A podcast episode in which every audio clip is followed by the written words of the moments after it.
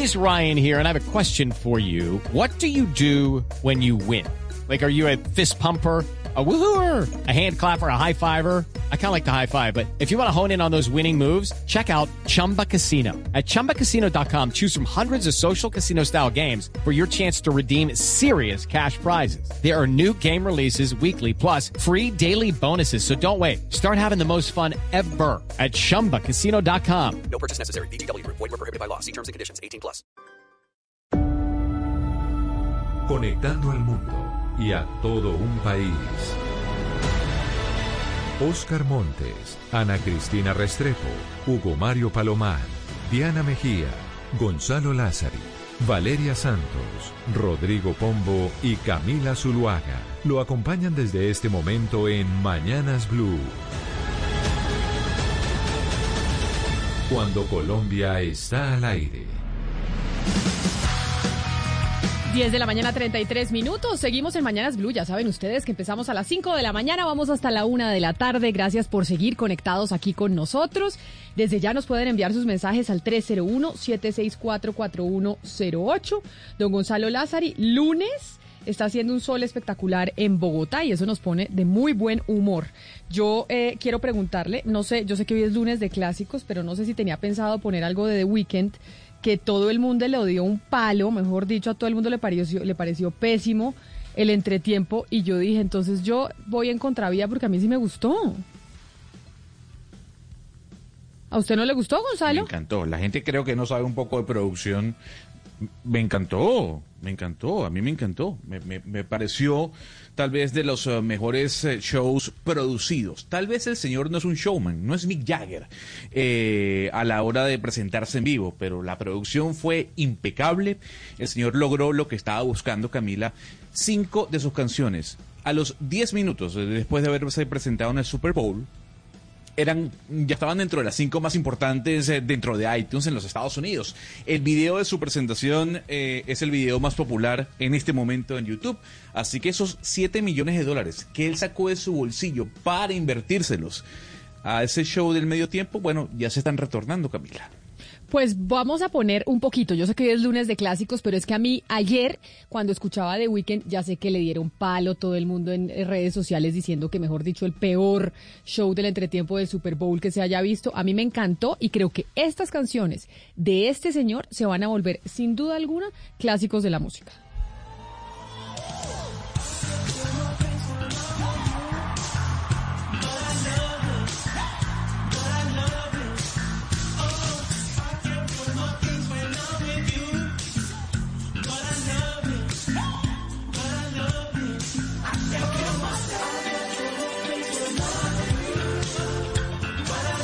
Ayer era cuando se estaba presentando el señor ayer en el Super Bowl, o sea que usted coincide conmigo. A usted le gustó, a mí también, y el señor fue exitosísimo. Me encantó. Y ahora el mundo entero, si no lo conocían, lo conocen ahora. Pero es que, es que Camila, el músico que se presenta en el Super Bowl lo hace para generar reviews, para generar comentarios, para aumentar en streamings. Jennifer López, eh, Coldplay, Justin Timberlake se han presentado gratis en el Super Bowl. El señor The Weeknd eh, invirtió 7 millones de su bolsillo para este show. El show en total habrá costado unos 19, 18 millones con lo que puso Pepsi, lo que puso su disquera y lo que puso la NFL como organización. Y aún así, él sacó 7 millones de dólares y lo puso dentro de la producción. A mí me pareció maravilloso y creo que, los números están bien. A ver. Cualquiera que se presente en el Super Bowl, pues va a tener una plataforma gigantesca y va a ver que su canción va a ser la más escuchada y su video va a ser el más visto en YouTube, etcétera. Eso no quiere decir que la presentación haya sido de las mejores presentaciones que, que hayamos visto en el Super Bowl. Fue básica, pues bastante. A mí no me gustó tanto porque lo que tiene es una gran voz y no tiene un gran show. El señor ni baila. Entonces al final, cuando uno pues, se acuerda el año pasado con Shakira, con J-Lo, que eran ellas bailando, etcétera, y la, era muy visual, a mí esto, por más de que han hecho, pues digamos, un esfuerzo en lo visual, etcétera, con los efectos, A mí el señor me parece que no era el señor para tener en un show de medio tiempo el Super Bowl. Es que ahí acordémonos Pero- de Ay, a mí sí me Rain encantó. Prince, No, no, no, no, no, de pero es que está Madonna, Like comparando Prayer. pera- no, pero está pues comparando no estoy peras con comparando peras con manzana, manzana, estoy comparando Valeria, los, claro los- sí. todos los- de, de No. todos los artistas que se han Entonces, presentado en Super no, Bowl. entonces, entonces yo le traigo a Tom Petty, le traigo a Maroon 5, que también se han presentado ahí, que han sido sumamente aburridos los shows, le traigo a Coldplay, que también fue aburrido. Además, tomando en cuenta, el señor estaba solo, ¿Le está dentro uno. de los aburridos? Dos, toda la disposición del estadio no se podía utilizar por normativas para combatir el COVID. Y eso lo dejaron claro. Por eso él utilizó gran parte de su, show, uno de los extremos del estadio. Tres, habían 20 mil personas cuando la capacidad es de 60 mil. Entonces tampoco había el apogeo, no había la disposición física del escenario. Y aún así usted se queja. No, el señor hizo tremendo show, que el señor no sea un showman, que el señor no se mueva como Mick Jagger, que el señor no mueva el trasero como Shakira o como J-Lo, no significa que el señor ni sepa cantar ni sea un gran artista. Yo tengo que decir que a mí sí me gustó, pero entiendo que hay muchas críticas. Vi que todo el mundo dijo, y sobre todo en Estados Unidos, que les parecía el peor entretiempo.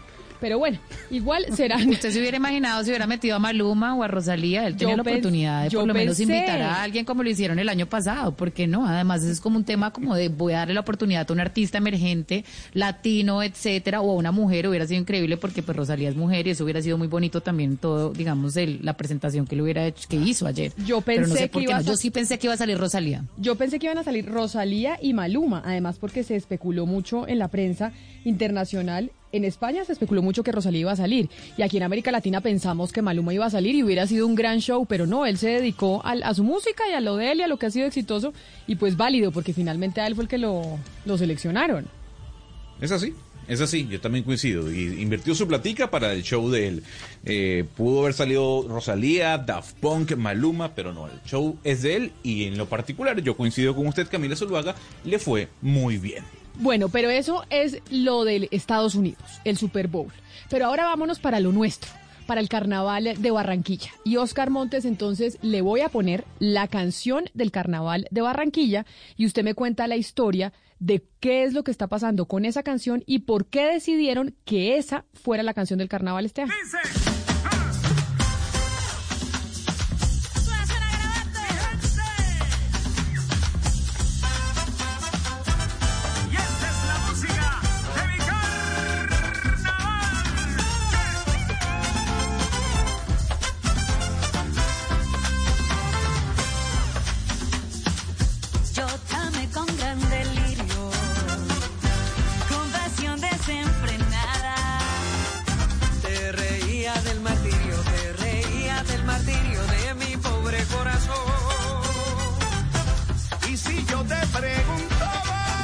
Oscar, cuéntenos la historia de la canción, los que están, la nueva versión, cómo decidieron que fuera la canción del carnaval este año, porque teníamos muy bien el Super Bowl, los otros creyéndonos muy gringos, pero aquí estamos también de carnaval, así sea virtual.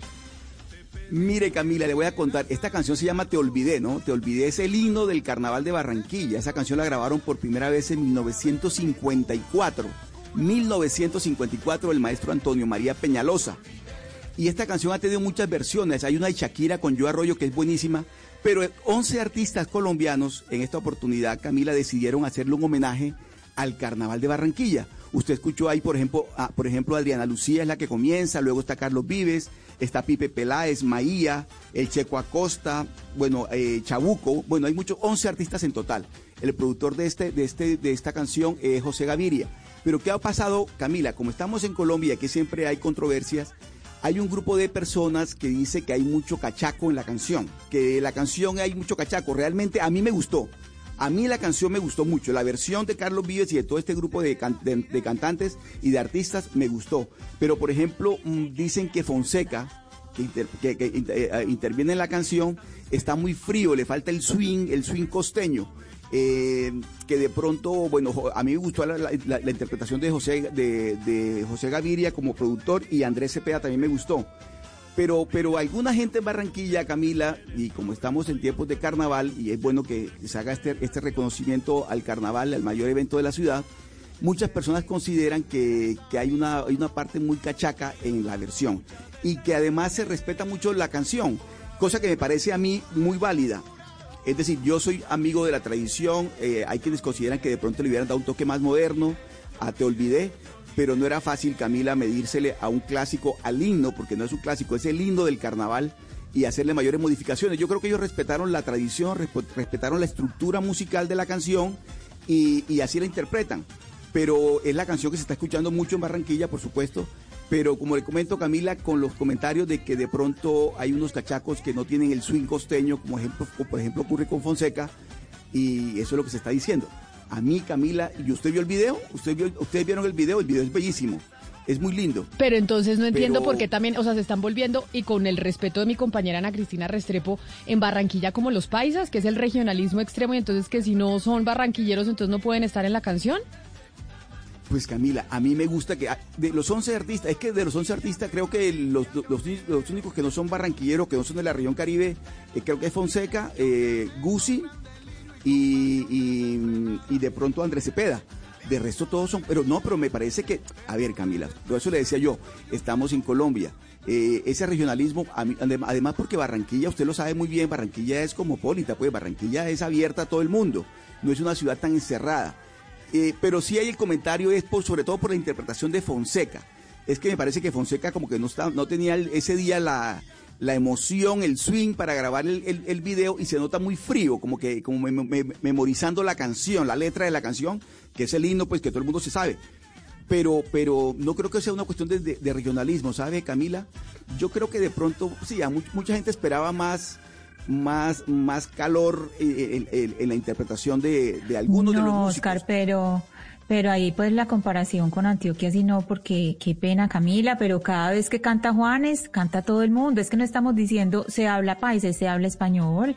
Todo el mundo, Juanes canta, pues todo el mundo que canta como Juanes, yo pues nunca hemos dicho, ¿por qué no canta el que es paisa? No, todo el mundo canta con Juanes y cantan en inglés, en español, lo que sea, No, no, pero, y, eh, y como sea. O sea, Ca- yo creo, pues no he visto el video, Oscar, no he visto el video del que me está hablando, pero, pero a mí me parece, por ejemplo, a mí me parece bonito si hay esos distintas, esas distintas formas de cantar, de bailar y, y todo en el video, pues es bonito porque lo, lo que hace es integrar, integrar a las regiones, muy lindo, ¿no? O muy tiesos, o es que son muy tiesos. Es- no, no, no, es, el, es que sí, es muy tieso, usted lo acaba de decir. Yo creo que, que lo que pasó con Fonseca Es muy que cachaco. muy tieso, eh, eh, muy cachaco, muy cachaco, demasiado cachaco, se nota demasiado cachaco. Entonces, te olvidé, hay que bailarlo con los hombros, con, la, con todo, hay que gozarse la canción. Y de pronto lo que le parece a la gente es eso, es que muy, no es que sea una cosa regional, sino que le parece que la interpretación de, de Fonseca es muy tieso, muy, como dice Ana Cristina, muy O sea, si, que- si querían que Fonseca. Si querían que Fonseca se moviera pues como, como reina de carnaval o como barranquillero en plena, en plena, eh, en, en pleno carnaval, pues obviamente que no, pero Fonseca es un intérprete de música de la costa, de vallenato impresionante y tiene también buen- eso, por más que sea bogotano, en su sangre. Y de verdad, de las personas Sí. que mejor interpreta música de verdad de, de vallenato viejo, etcétera, puede llegar a ser Fonseca. Hizo- mejor que Carlos Vives le hizo un incluso. homenaje a- no, le hizo un homenaje, no, no tanto como Carlos Vives, pero le hizo un homenaje a Diomedes Díaz muy bueno, un, una- un- una- un disco que, que gustó mucho. Pero, pero a veces pasa que con los artistas hay días que no tan, no tienen mucha motivación de pronto. Uno ve el video, yo creo que todos lo hacen muy bien. A mí me llamó la atención de verdad que, que Fonseca estaba como muy, muy tieso, pero, pero, pero no es más, no es más que eso. De todas maneras, sí es el homenaje al carnaval. Esta vez, como, lo- como todos lo sabemos, no va a ser un carnaval presencial, no vamos a tener la gran batalla de flores, eh, todos los eventos del carnaval, vamos a, va todo a ser virtual. De hecho, mm, María Teresa Fernández, la secretaria de Cultura de Barranquilla, ya dijo que no va a haber un solo evento presencial. No va a haber en toda la ciudad, Camila y amigos oyentes, un solo evento presencial. Ninguno. Todo va a se- ser virtual, va a haber mucho mucho video, va a haber mucha interpretación de, de talleres, mucha academia, mucha mucha mucha historia, mucha tradición, pero nada nada presencial. Que nos íbamos a imaginar el carnaval de Barranquilla virtual. Eso sí es algo que nunca nos hubiéramos imaginado nosotros en la vida.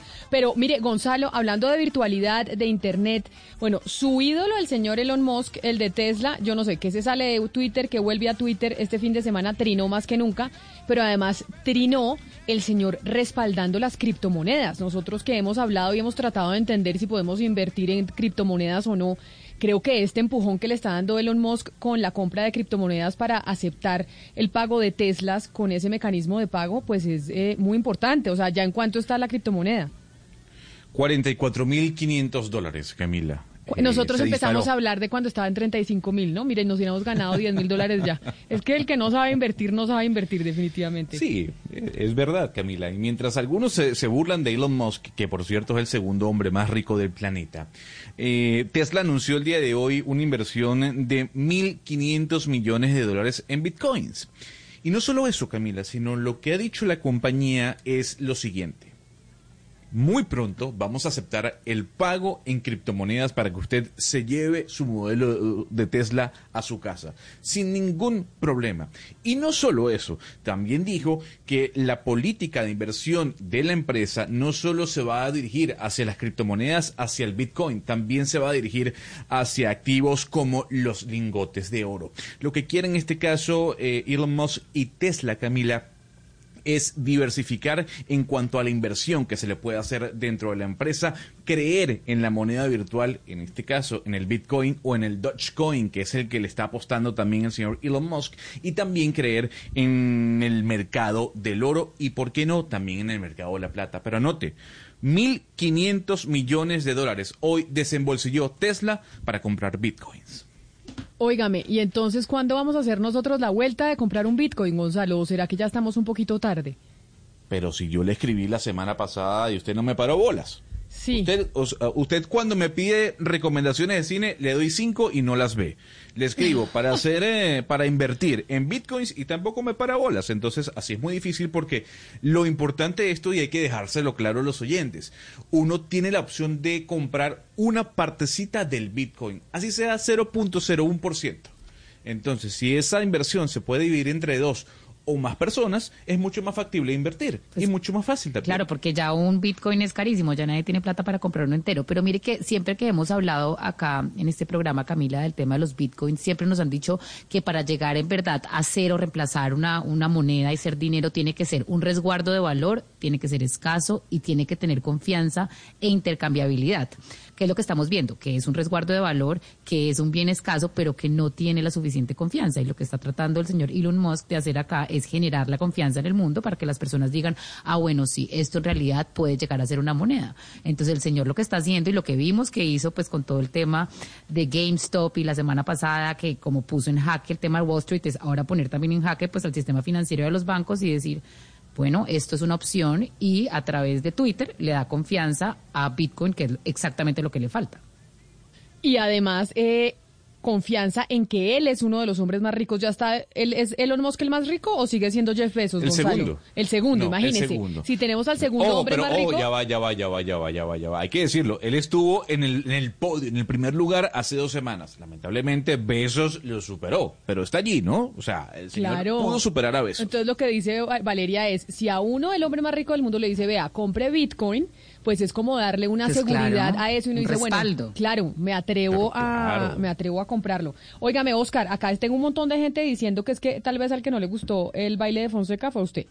Que no hay, que no han visto, eh, me dice por aquí Jaime Blanco, que a él, que él no ha visto ninguna polémica por ningún lado de la gente criticando a Fonseca por, eh, por el no, bailado. no, no, no, sí, en redes sociales, Camila, hoy en día las redes sociales mandan mucho, Camila, y usted mira en redes sociales los comentarios de verdad, cuando lanzaron, eso, fue- eso fue el viernes creo que lanzaron el- el- esta versión de Te Olvidé, y yo creo que de lo más criticado ha sido Fonseca, pero ¿sabe qué quiero destacar también, Camila? Porque es bueno decir las cosas buenas también de este, de este homenaje que le hacen los artistas al, al- al Carnaval de Barranquilla, que el producido de este video, lo que se produzca por, por redes sociales, se va a destinar toda esa plata a los hacedores del carnaval que es la gente que está detrás de la puesta en escena, detrás de las comparsas, detrás de los eventos grandes, a toda esa gente que está detrás manteniendo la tradición, lo- el producido de este video se le va a dar a ellos, o sea que es una buena manera de que el video, por lo menos en este sentido, tenga ese propósito.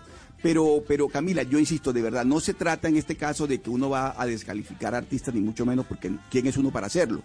Pero yo sí he escuchado que de los más cuestionados, de los más criticados, ha sido Fonseca, por la interpretación que tuvo, que hizo, pero sigue siendo un gran artista, Camila, sin duda alguna. Mire, Paola Salgado nos escribe a nuestra línea de WhatsApp al 301-764-4108, Oscar, y dice que esta versión que está sonando para el carnaval, eh, pues no suena como la original.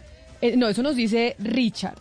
Pero Paola nos dice que cabe resaltar que esto primero fue un poema de un español y que después fue hecha canción, que eso es lo más lindo de la canción y su historia, que básicamente primero fue poema como muchas canciones y después eh, la musicalizaron. Sí, el, el- Realmente Te Olvidé es un poema español de hace muchísimos años, pero quien, la, quien le puso la música y quien le- la, la volvió muy, muy caribe, muy barranquillera fue el maestro Antonio María Peñalosa en 1954. Por eso la canción que se conoce, pues el Te Olvidé es esta, la Antonio María Peñalosa. Pero sí es un poema español, Camila, eh, de muchísimos años. No te- obviamente no tengo la cifra, la edad, eh, el, el año en que, fue, en que fue escrito en España pero se conoce la versión del maestro Antonio María Peñalosa y sí es el himno del carnaval, te olvidé. Te olvidé, te olvidé, te olvidé. 10 de la mañana. Te olvidé. sí, te olvidé. Es lo que tenemos que decir de mucha gente. Te olvidé. 10 de la mañana, 52 minutos. Vamos a hacer una pausa y volvemos porque nos vamos a ir para Buenaventura. Estaremos hablando con Monseñor Rubén Darío Jaramillo, que es el obispo de Buenaventura, porque como hemos conocido desde la semana pasada, la situación en esa zona del país está muy delicada. Colombia está al aire.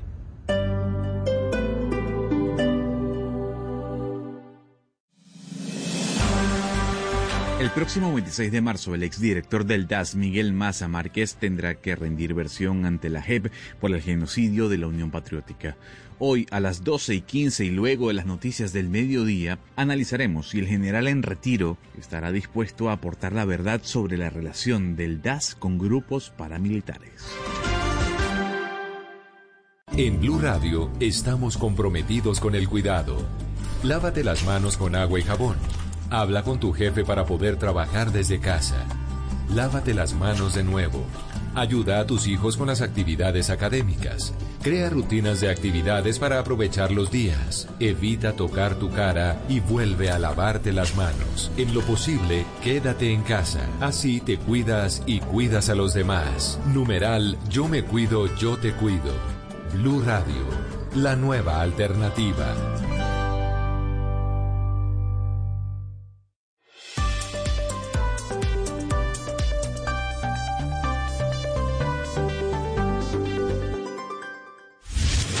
Colombia está al aire.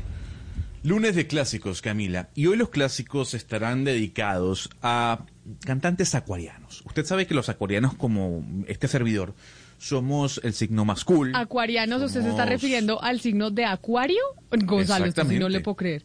Exactamente. Nosotros los acuarianos, Camila, vamos go with the flow. Eh, No diga. Y vez- supuestamente Sí. dicen todos los de los horóscopos y todo. Yo veo ahí una cantidad de influencers que estamos entrando a la era de Acuario, ¿no? Eso no es lo que están diciendo que estamos entrando en la era de Acuario. Estamos en la era de Acuario, también febrero es la era de Acuario. Eh, nosotros somos muy tranquilos, eh, polite, relajados. Y duran- durante este tiempo, eh, esta era de Acuario, hay muchos cantantes eh, que nacieron.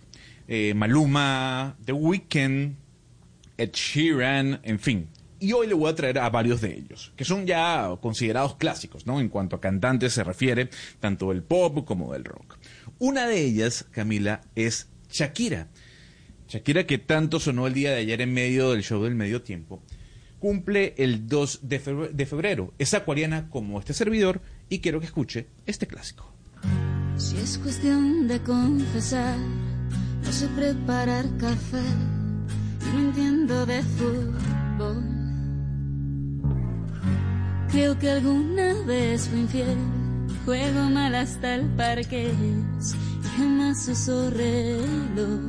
Y para ser más franca, nadie piensa en ti como lo hago yo aunque te dé lo mismo.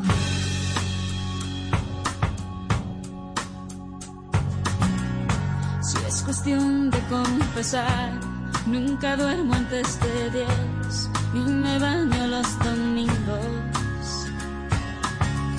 La verdad es que también lloro una vez al mes, sobre todo cuando hay frío. Conmigo nada es fácil, ya debes saber, me conoces bien.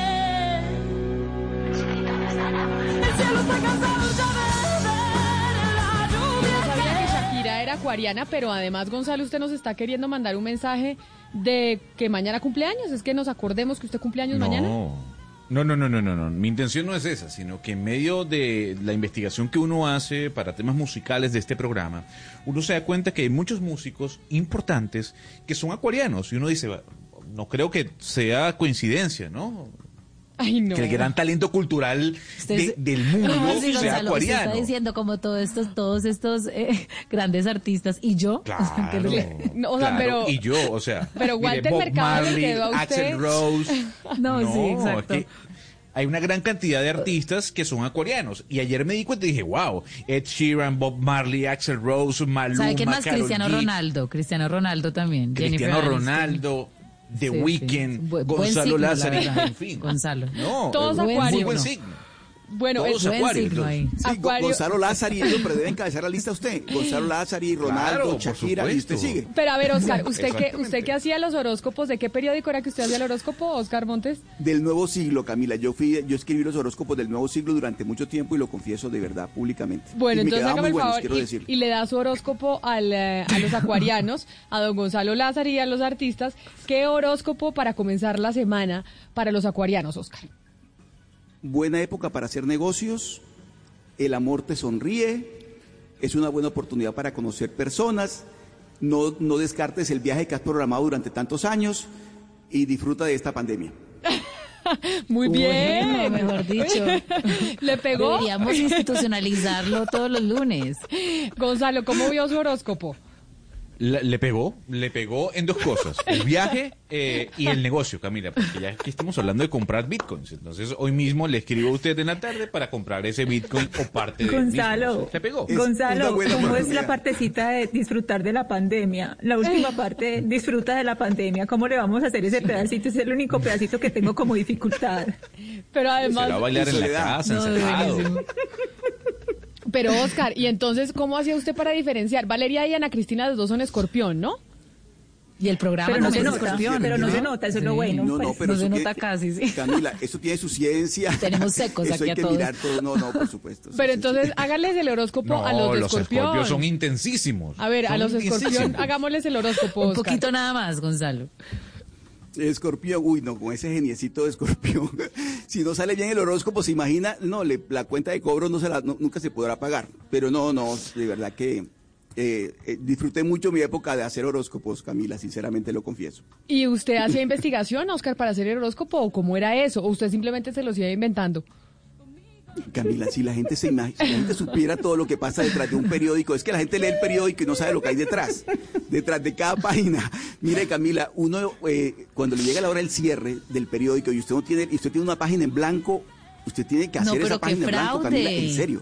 Estoy es aterrada. Pero usted qué va a creer el Yo sí pensé horóscopo, que- que- que- Valeria. Yo sí pensé que, pero yo sí pensé, cuando yo leo siempre, además yo siempre que hay un periódico o algo y el está el horóscopo, yo siempre leo mi horóscopo, pues siempre, y estoy Yo, aterrada que Valeria, esto es un yo fraude. creía, yo creía mucho en los horóscopos hasta que me tocó hacerlos a mí. Cuando yo comencé a no, escribir, yo hasta hoy, sí, no, yo hasta que usted empezó a escribirlos. O sea, me acaba de reventar la burbuja Mire. de mis horóscopos. Yo sí era una fiel Mire. creyente de mi horóscopo. Mire, Camila, ¿Qué me es escribe? No, una- no, sí.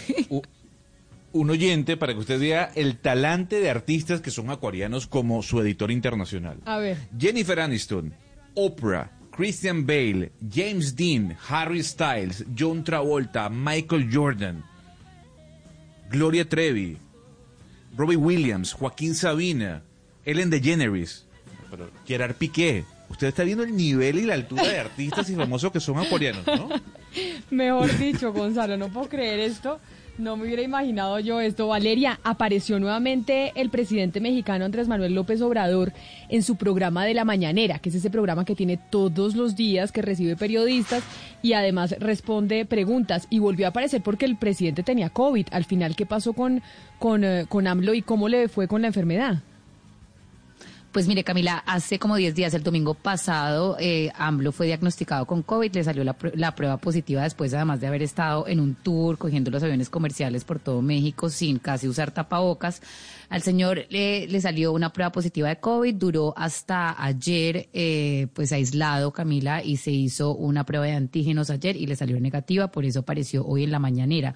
Pero en plena mañanera, Camila, un reportero le preguntó si, pues, eh, eh, cuál era la decisión sobre seguir usando o no tapabocas, y él dijo que no, que él no va a usar tapabocas, que simplemente él no lo va a usar. Y le dijeron, pero si el subsecretario de Salud, el señor López Gatel, ha dicho que se debe utilizar tapabocas, incluso las personas que ya tuvieron COVID, él dijo, con todo el respeto que le tengo al señor López Gatel, yo no voy a utilizar tapabocas. Entonces, pues acá hay una polémica en México, pues porque el señor no es, pues no está dando buen ejemplo, Camila, se ve ah, permanentemente a Andrés Manuel López Obrador abrazando a personas, no manteniendo sana distancia y pues no utilizando el tapabocas. Y justamente, Camila, hoy salió eh, una estadística muy preocupante de un estudio que reveló John Hopkins, que dice que México es el país con la tasa de mortalidad más alta del mundo. Escuche esto, por 100 personas que se infectan se mueren 8.6. Eso es escandaloso.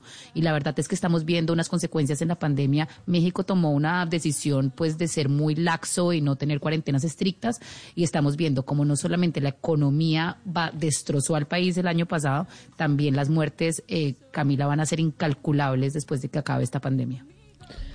Increíble lo de México, pero increíble que Andrés Manuel López Obrador diga que no se va a poner el tapabocas, Valeria, y qué explicación dio. Porque mire, La Mañanera, que es este programa, mejor dicho, todos los presidentes latinoamericanos o muchos están teniendo programas de televisión, empezando por el nuestro. Iván Duque, que tiene su programa todos los días a las 6 de la tarde, Prevención y Acción.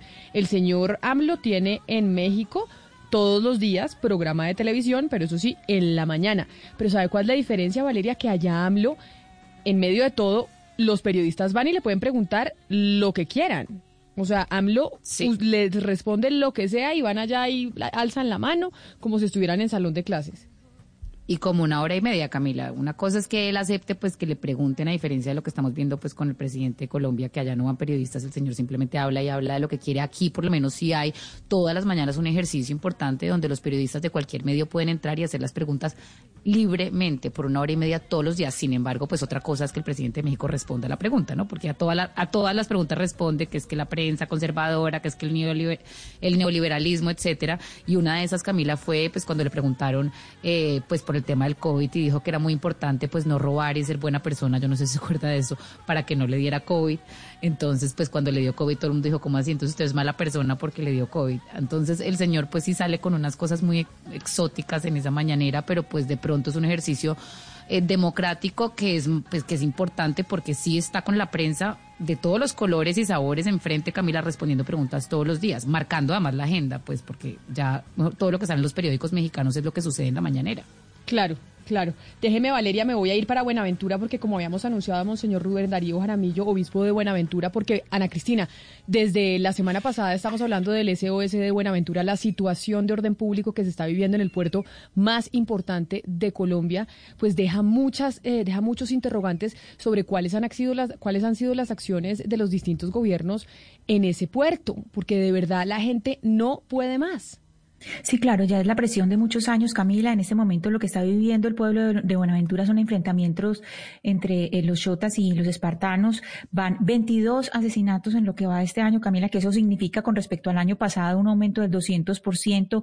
11 personas han desaparecido. Hay un barrio que se llama el barrio Juan 23 y de ahí de- desplazaron a 30 familias. Eh, ayer fue el ministro del Interior, eh, Daniel Palacios, y, y definitivamente Buenaventura en muchos sentidos necesita presencia del Estado, no solamente con, con fuerza pública, la situación es dramática.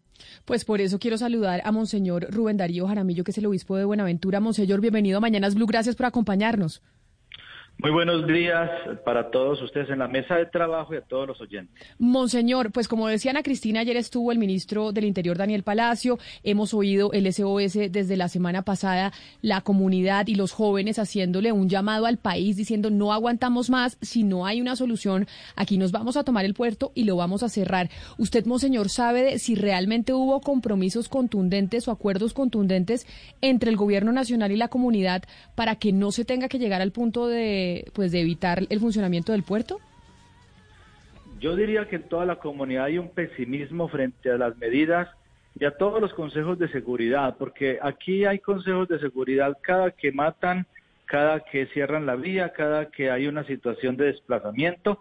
Casi que nos acostumbramos a consejos de seguridad en los que se aumenta un poquito la policía, se guarda un poquitico la, el control en ciertas avenidas, pero las cosas de profundidad, el problema radical, todo el mundo sabe que sigue intacto y va a volver a aparecer, los bandidos se van a quedar en estos días tranquilitos, calladitos, con sus fusiles, sus armas, pasando droga, hasta que haya otro alboroto, otra, otra, otra, otra situación de conflicto entre ellos y la comunidad vuelva a sufrir esas consecuencias de esta situación que es estructural de la sociedad y de y de, y de toda la, la comunidad de Buenaventura. Sabemos que es un tema estructural porque coge todos los, todos los elementos de la sociedad. Hay policía corrupta que se ha dejado y se deja comprar con dinero para la droga, para los delincuentes. Eh, tenemos eh, gente, las administraciones han sido corruptas, eh, para ellos les interesa que los malos eh, simplemente hagan acuerdos entre ellos para que no dañen la imagen del gobernante, pero el tema de la droga, de la cocaína, de las armas, de las economías ilegales y de la extorsión sigue vigente, porque pueden coger 10, 20, 100, 200 personas, pero hay miles que están detrás de todo este negocio tan grande como es el negocio de, la, de las drogas. Monseñor Jaramillo, eh, usted nos habla, y lo dice abiertamente, nos habla de la policía corrupta, pero ¿qué papel eh, ha asumido frente a esta situación en particular, frente a esa policía corrupta de la que usted habla, tanto el gobierno local como el central? Es en, en, en muchos niveles, no es todo el mundo, no es todo, pero sí hay, hay una, en ciertos lugares y ciertos espacios, hay en esos barrios, en las comunas, en los CAIs de los barrios, donde están los delincuentes todo el tiempo, dos o, tres policías en una moto no pueden hacer nada contra bandas con fusiles que si no los matan en, en dos segunditos, pues les hacen mucho daño, porque, porque es una policía que no tiene lugares dignos donde estar, no son bien pagos, porque no tienen las condiciones eh, para enfrentar estos ejércitos del mal. Cuando vienen policía especializada del GOES, de los COPES, del no sé qué, de inteligencia, bueno, ya lo respaldan y hacen las acciones. Pero, pero es una situación, digamos, de estructura. Le hemos pedido al, al ministro del Interior 500 cámaras. El ministro se comprometió con 200 cámaras de seguridad. Mientras el puerto tiene 500 cámaras de seguridad que sí funcionan al día para vigilar sus containers y su mercancía, esta ciudad tiene cinco cámaras apenas de vigilancia que medio funcionan. No es justo que hoy en día que hay todos los mecanismos de tecnología para enfrentar estas personas, pues nosotros estemos aquí bajo, bajo el miedo de unos cuantos delincuentes que nos están amedrentando a toda una comunidad de prácticamente 500 mil habitantes. Monseñor, pero estamos hablando de, pues, de, la importancia que es en realidad que, llegue la policía a donde tiene que llegar y que no solamente llegue al puerto, porque obviamente hay una comunidad que en este momento pues está viviendo bajo el fuego de estas bandas criminales. Pero la respuesta del gobierno nacional ha sido esa, ha sido vamos a enviar más policías, vamos a ocuparnos de esto como un tema eh, meramente de seguridad. ¿Qué es lo que está pasando también con el tema de los compromisos sociales que había adquirido el gobierno pasado desde el paro del 2017 y que según el comité del paro pues el año pasado no no llegaban los compromisos sino hasta el 5% de cumplimiento. Esta mañana escuchamos al ministro del Interior decir que no, que ellos se han cumplido y que llevan más del 50% de los acuerdos eh, cumplidos. ¿Qué está pasando con estos compromisos sociales alrededor de, de, Buenaventura? Eso es como si habláramos de un teléfono roto. El gobierno nacional viene, el gobierno nacional ha, ha, expresado que tiene todos los recursos y la disponibilidad, pero hay un y la alcaldía y el alcalde también lo quieren hacer, pero ahí en el medio de todo esto, el sistema corrupto hace que las dificultades para que se hagan las obras efectivamente. ¿Por qué? Porque hay una situación que se llama, y es que Buenaventura es un distrito y tiene una independencia administrativa y económica, y lo que quiere es que el gobierno nacional le entregue el dinero, le entregue la plata para hacer las obras aquí. pero sabe el gobierno nacional de los grandes niveles de corrupción. El gobierno nacional quiere intervenir, pero efectivamente, y ahí se comienza a comenzar un, como nudo en el cual el gobierno no manda el dinero total que debería porque le da miedo que aquí se roben la plata. Y aquí lo que quieren es que manden la plata, pero sabemos que las obras no se hacen. ¿Por qué? Porque toda obra que se va a hacer tiene que, pas- tiene que pasar por las manos de los bandidos. Ellos piden el 30 o el 40% de cualquier pavimentación, arreglo de escuelas, mejoramientos, de ayuda para, para el acueducto, porque los bandidos manejan esos mercados. Entonces es una situación muy estructural, muy profunda, donde, donde no sabemos Pero, qué hacer aquí. Entonces, cuando usted nos habla de que parte también de los incumplimientos, pues eh, tienen un fundamento en que hay corrupción y da miedo girar la plata, entonces, ¿qué es lo que falta para acabar con este problema endémico que es la co- corrupción? Que hay, hay presencia de fiscalía suficiente, hay presencia de instituciones de procuraduría que estén vigilando a, los, a, los, a, lo- a las autoridades que tienen que estar ejecutando esta plata. ¿Cómo es la presencia institucional en Buenaventura? Hay un problema muy grande con el tema judicial. La policía coge muchas personas criminales, pero a los dos o tres días los, los sueltan, los sueltan, y sabiendo que tienen muchas, muchos antecedentes, gente peligrosísima. Entonces, el sistema como está mal está funcionando, está funcionando mal es el sistema completo. Puede que unos funcionen bien. La policía que yo he visto aquí en Buenaventura hace sus acciones, pero inmediatamente lo sueltan y esto desmotiva todo. Luego falta una decisión unánime de la administración distrital, departamental y nacional, que los tres se pongan en la misma intención de destruir y acabar las estructuras. Hasta que eso no pase y poner todos los recursos hacia eso, esto va a seguir igual. Monseñor Jaramillo, en estos días pues hemos visto las manifestaciones de la población civil, pero también hemos visto la el desplazamiento de 30 familias. Cuéntenos un poco las afectaciones a la población civil, dónde están especialmente as- estas 30 familias que fueron desplazadas y qué presencia institucional hay para mirar por estas personas. Bueno, son muchas más las familias que se están desplazando. No se han desplazado, se siguen desplazando. Anoche mismo hubo en tres sectores, son dos sectores distintos, llamado Pueblo Nuevo, Muro Justi, y en el barrio Miraflores, disparos y hubo con, con- fusiles donde, donde, donde la comunidad nos llama asustadas, la gente tiene que meterse bajo las camas y- y en situaciones difíciles. En la zona de estero las casas son de tabla y la bala del fusil pasa inmediatamente. Por lo tanto, la gente tiene mucho miedo porque son sus hijos los que están Sí. en medio de esta situación y se van a buscar autoalbergues. Esas 30 familias son las que más o menos han manifestado públicamente, pero son muchos los que se van a vivir o a dormir en la casa de un vecino, de otro barrio, de un familiar que vive en otro sector. Monseñor Jaramillo, le quiero preguntar por el puerto de Buenaventura, que es el puerto más importante del país, eh, uno de los más importantes de América Latina. Buena parte de la carga que entra a Colombia, que se mueve en el país, entra por Buenaventura. Pero ese puerto de Buenaventura, así como se mueve mucha legalidad, también se mueve mucha ilegalidad. Y buena parte de lo que ocurre en la ciudad tiene que ver con lo que está ocurriendo en el puerto. ¿Qué hay que hacer con el puerto, Monseñor Jaramillo? ¿Cómo, ¿Cómo se puede controlar el puerto para que el puerto, que es muy importante para el país, muy importante para Buenaventura y para América Latina, tenga un mayor control?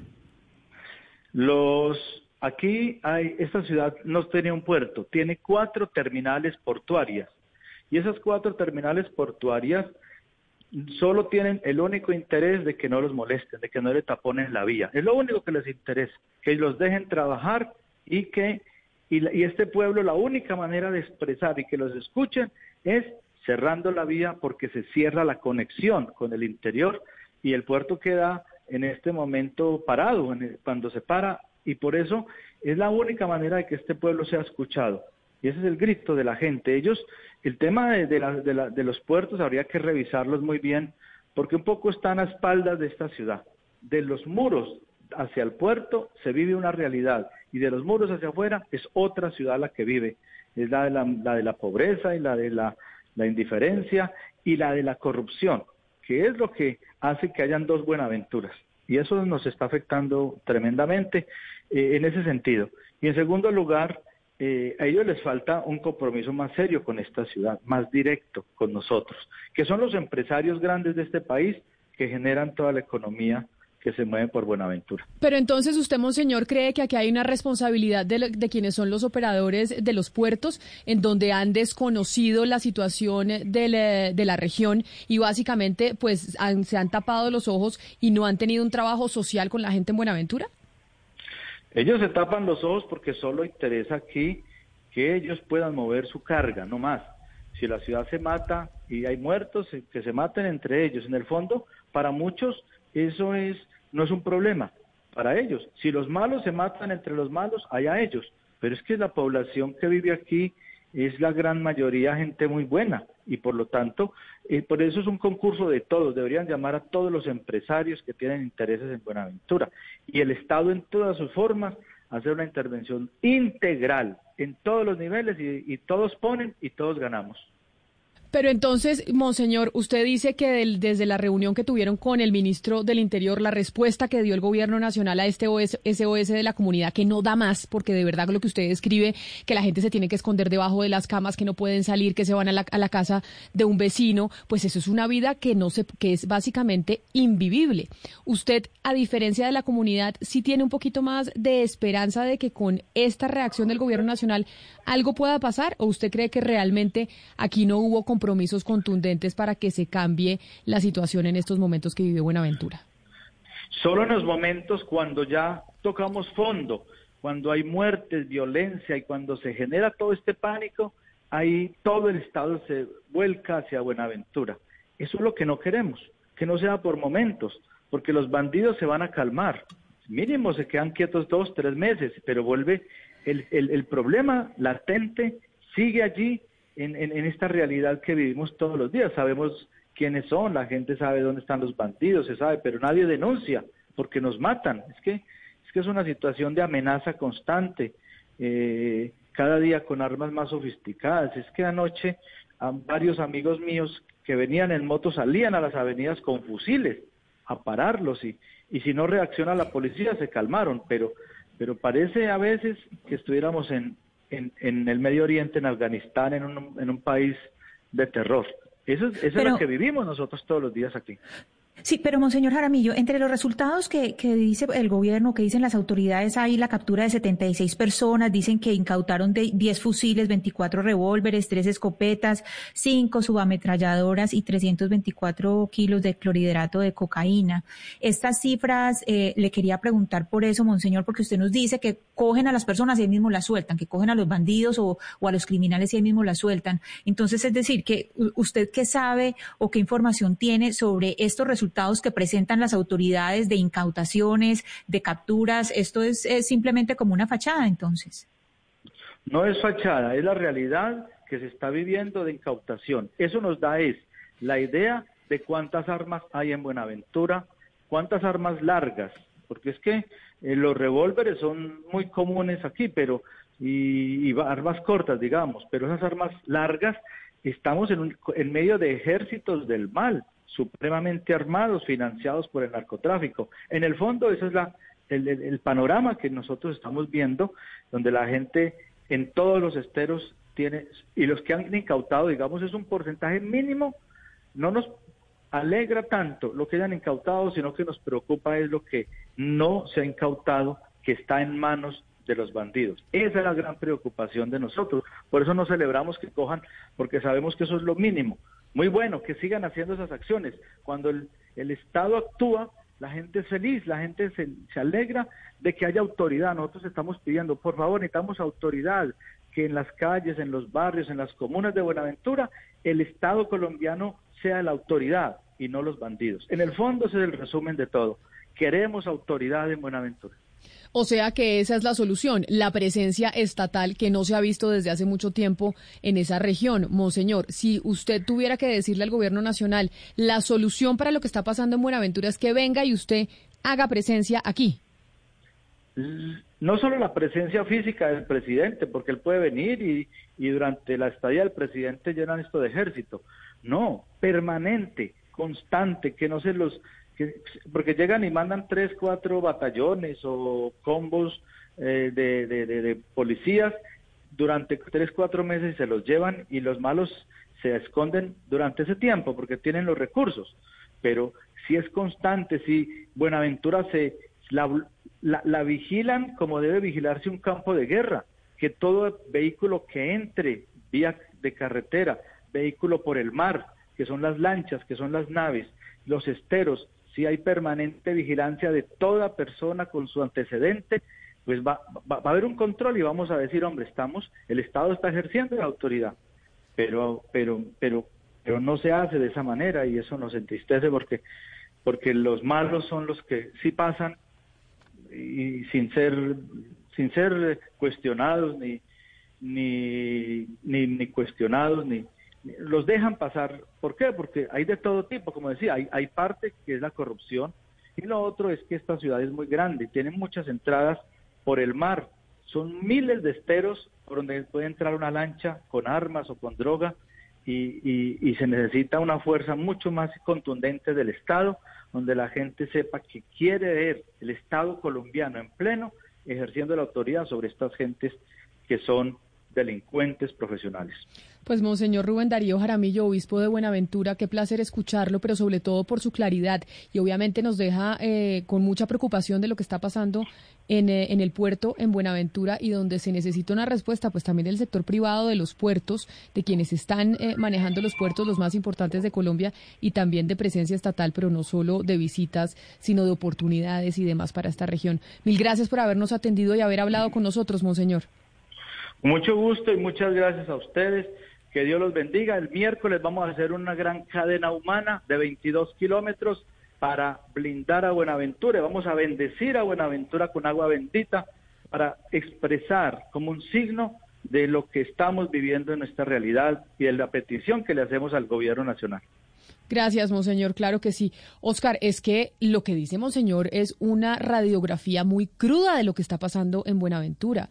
Es básicamente un territorio sin Dios ni ley y eh, con el puerto más importante. Uno dice, ¿cómo puede ser posible que el puerto más importante de Colombia, por donde entran la mayor cantidad de importaciones al país, tenga semejante realidad eh, a su alrededor y que los dueños del puerto se tapen los ojos y que lo único que les importe es que el puerto funcione?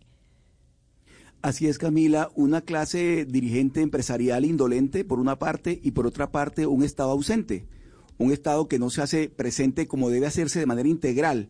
Y tiene razón Monseñor Jaramillo cuando dice que es una parte del Estado la que llega. Llega la fuerza pública, por supuesto, llega la policía, llega el ejército, los batallones. Pero es que el Estado es más que eso, Camila. El Estado es mucho más que eso. El Estado es salud, es educación. El Estado son vías, es oportunidad de trabajo para los jóvenes. Buenaventura es un pueblo, una ciudad, Camila, donde los jóvenes están pidiendo a gritos que le den oportunidades de trabajo y el puerto cada vez más cerrado, el puerto, los puertos cada vez están más, más privatizados, más cerrados y, y, y, de verdad, Camila, que mire, así como se mueve el 60% de la carga nacional por Buenaventura, también por Buenaventura entra mucho contrabando, por Buenaventura entra mucha ilegalidad. Y eso también hay que controlarlo, porque es que buena parte de lo que se está viendo en Buenaventura hoy en día tiene que ver con el enfrentamiento de, del microtráfico, de bandas dedicadas al, al narcotráfico y al microtráfico. De tal manera que eh, la intervención tiene que ser integral para solucionar este problema de, de, Buenaventura, que no es de ahora, ¿no? Este, usted se acuerda que hicimos una vez un programa especial con Hugo Mario, ¿se acuerda que Monseñor, el Monseñor de la época, eh, iba a bendecir la ciudad con, desde un helicóptero y demás? Porque es que realmente la situación de Buenaventura se le salió de las manos al Estado colombiano. Esa es la realidad y, y eso es lo que estamos viendo hoy en día.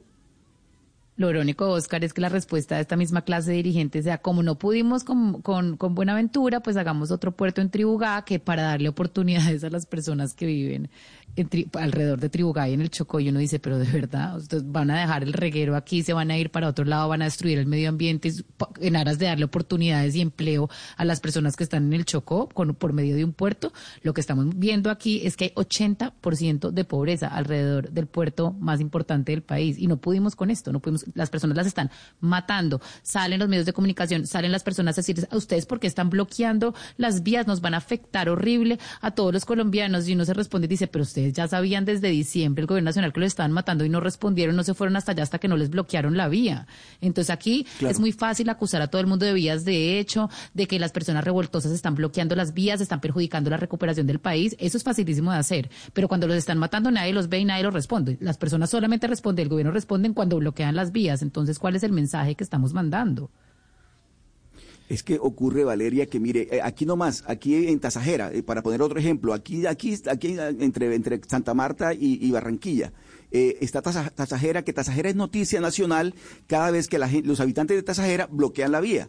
Porque es que por Tasajera, por esa carretera, pasan todos los días tractomulas cargadas de carga, cargadas de- de mucha mercancía para el país, que mueve mucha plata. Y Tasajera está al lado de la carretera y sus habitantes se mueren de hambre. Se están muriendo de hambre porque la Ciénaga Grande se la cerraron. La Ciénaga Grande dejó de producir lo que antes le producía por cuenta de la, de la, de la troncal del Caribe que la construyeron hace muchos años. Entonces, claro, eso va dejando un efecto en la comunidad, en la, en la población que cada día se siente más marginada. ¿Y qué le queda? Pues la vía de hecho. ¿Qué le queda? La protesta. Le queda bloquear la vía, bloquearla, porque no hay otra forma, para que el país mire hacia Tasajera, para que el país mire hacia Buenaventura, hacia el Catatumbo. Tantas veces que hemos ocupado nosotros los, micrófonos de Blue Radio para denunciar estos hechos y la verdad es que el Estado sigue estando ausente. El Estado llega nomás con la presencia de la fuerza pública, que es una parte, porque la otra parte, que es lo más importante para mí, no llega, nunca llega. Las vías nunca llegan las vías, ni siquiera las vías terciarias, porque todavía seguimos encontrando caminos veredales en donde, donde es imposible que los campesinos, por ejemplo, salgan lo que están produciendo, el aguacate, la yuca, lo demás no sale. Pero el Estado cuando llega, llega con la fuerza pública, lo que decíamos señor Jaramillo, allá va a llegar hoy en día, hoy va a llegar no sé cuántos policías, no sé cuántos batallones. Y eso no pero ayuda en no nada. es la solución. Esa no es la solución. Esa no es la solución, Camila. De acuerdo, por eso muy crudo lo que cuenta Monseñor. Son las 11 de la mañana, 27 minutos. Hacemos una pausa y volvemos con sus preguntas, las que nos hacen ustedes a través de nuestra línea de WhatsApp al 301-764-4108. Las preguntas sobre la vacuna. Se supone que las primeras vacunas llegan ya, ¿no? 20 de febrero era lo que teníamos entendido, que empezamos a vacunar el 20 de febrero o empiezan a llegar las vacunas. Pues vamos a responder las dudas que ustedes tengan sobre la vacunación en Colombia.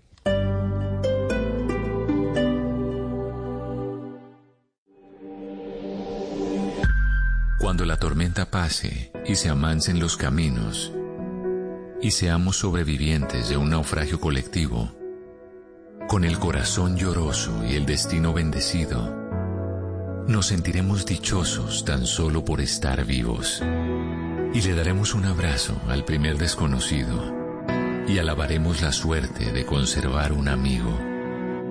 Y entonces recordaremos todo aquello que perdimos y de una vez aprenderemos todo lo que no aprendimos. Cuando la tormenta pase, te pido Dios, apenado, que nos vuelvas mejores, como nos habías soñado. Alexis Valdés.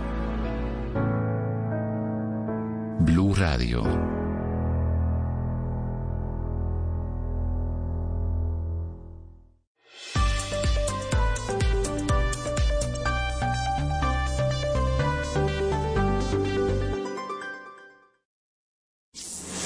En Mañanas Blue aclaramos sus dudas sobre las vacunas. Ya saben que todos los días aclaramos las dudas que ustedes tengan sobre las vacunas. Solicitamos a expertos que nos respondan cuáles son eh, sus inquietudes. Y hay una pregunta que nos llega, nos ha llegado mucho, porque pues los colombianos tenemos muchas veces los mismos interrogantes.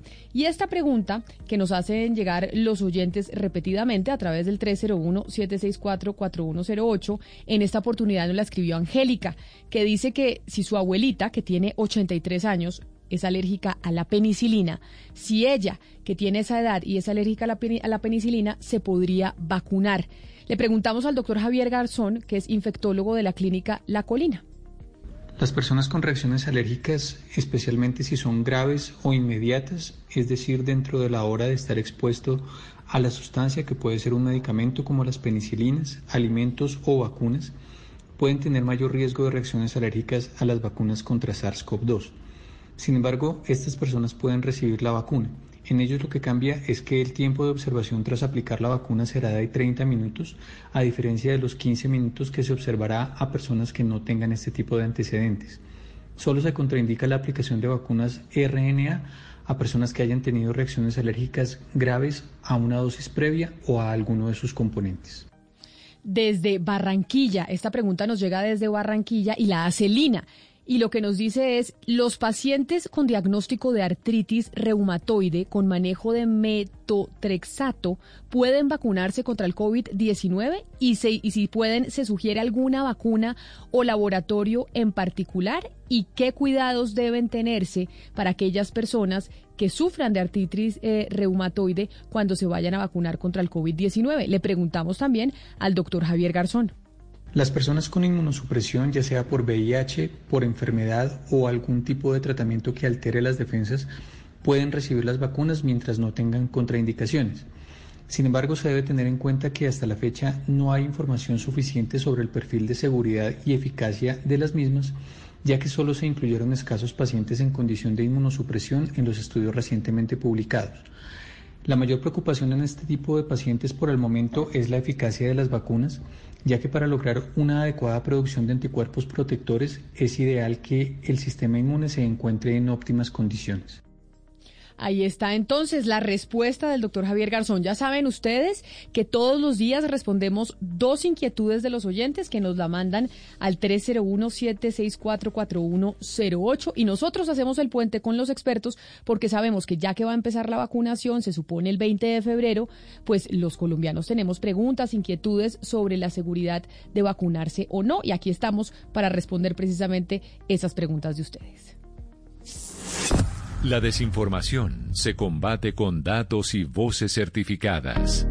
En Mañanas Blue, cuando Colombia está al aire, resolveremos sus dudas sobre la vacuna contra el COVID-19. Envíenos sus preguntas al 301-764-4108 y nosotros buscaremos un especialista que le responda. Blue Radio, la nueva alternativa. Colombia está al aire.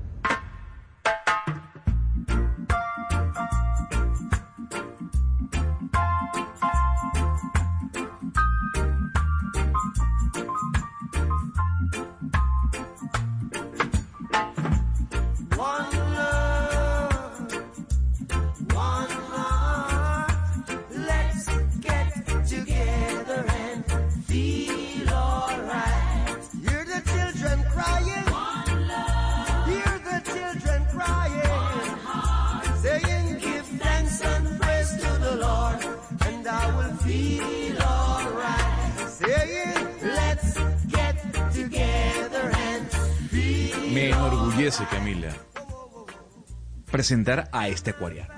El señor Bob Marley no fue el creador del reggae music, pero sí es el exponente más importante que hay dentro del género musical. El señor, si estuviese vivo, eh, hubiese cumplido año el pasado 6 de febrero. Pero sí, acuariano también, eh, como Ed Sheeran, como otros artistas, y creo que vale la pena, sobre todo hoy, en este lunes de clásicos. One love.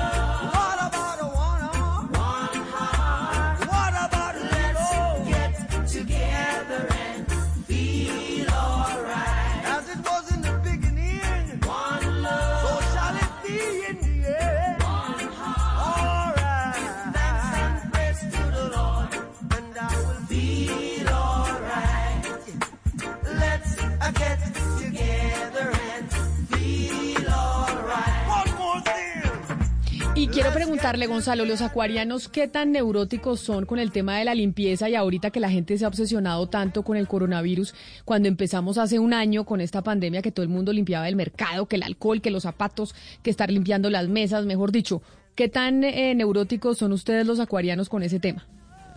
Poco. Poco. Como yo le dije, nosotros somos go with the flow, ¿no? O sea, nosotros, eh, bueno, lo limpiamos, pero tampoco es, es que somos estri- estrictos en el tema de la limpieza, ¿no? Uno le echa un poquito de alcohol, pero no, no somos como los Libra, por ejemplo, Camila, o como los Scorpio. Pero yo no eh, sabía que, le usted era tan, aficionado al, al horóscopo. Gonzalo. ¿Vio? Al ¿Vio? zodiaco, Después de tantos años conociéndome. no, Ah, no que tenía ni idea. gente. De verdad me sorprende. ¿Vio? No, pero entonces nosotros somos muy tranquilos, eh, cumplimos los protocolos, limpiamos, pero no de una manera tan estricta, ¿no? Eh, si quedó un poquito de polvito, bueno, que ese poquito de polvito se lo lleve el viento. De esa manera, a eso me refiero. que ese poquito de polvito se lo lleve el viento. Es que, Ana Cristina, ¿cómo es eso que resulta que todo lo que hacíamos, todo lo que nos dijeron, limpiar superficies, que el tapete, que los zapatos, que las llantas, que eso que no sirve para nada, que llevamos un año limpiando cosas y no sirve para absolutamente nada. Sí, Camila, es que se han reconsiderado una serie de prácticas y hay una carta muy interesante, Camila, le cuento, le- la publicaron 42 aca- a- académicos de distintas universidades, de la Nacional, de la eh, Industrial de Santander, de la Universidad del Norte, de la Nueva Granada, bueno, etcétera, una montón, un montón de universidades. Y ellos les preocupa la actualización de los protocolos de bioseguridad.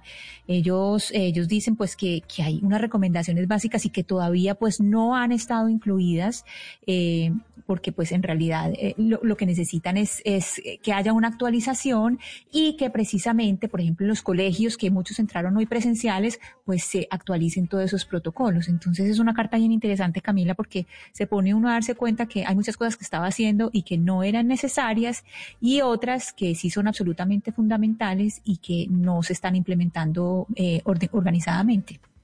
Pues vamos a preguntarle directamente a la doctora Laura Rodríguez, que es epidemióloga, profesora universitaria e integrante del Nodo de Salud Ambiental y Ocupacional de Colombia sobre eso. ¿Qué es lo que estamos haciendo que no servía para nada y cuáles son los protocolos de bioseguridad que tenemos que tener en cuenta, sobre todo en los colegios ahora y las universidades que volvieron presenciales? Doctora Rodríguez, bienvenida.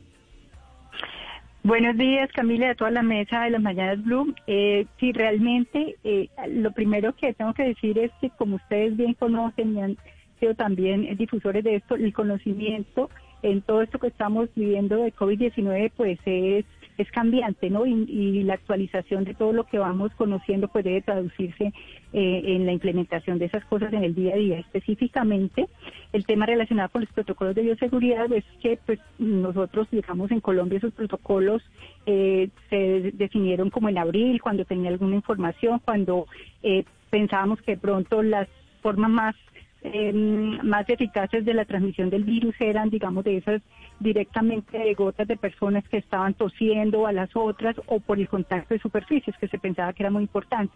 Pero en medida que pues, necesitamos conocer No, doctora, la estoy perdiendo porque seguramente usted está en un celular. Déjeme ver cómo hacemos para arreglar su comunicación porque le estaba perdiendo la señal. Pero si bien es cierto que esto del, del coronavirus ha sido cambiante, nos dicen que sí tapabocas, que no tapabocas, que sí, que no, ¿Sabe, que sí, que no. ¿Sabe qué es lo más importante, Camila?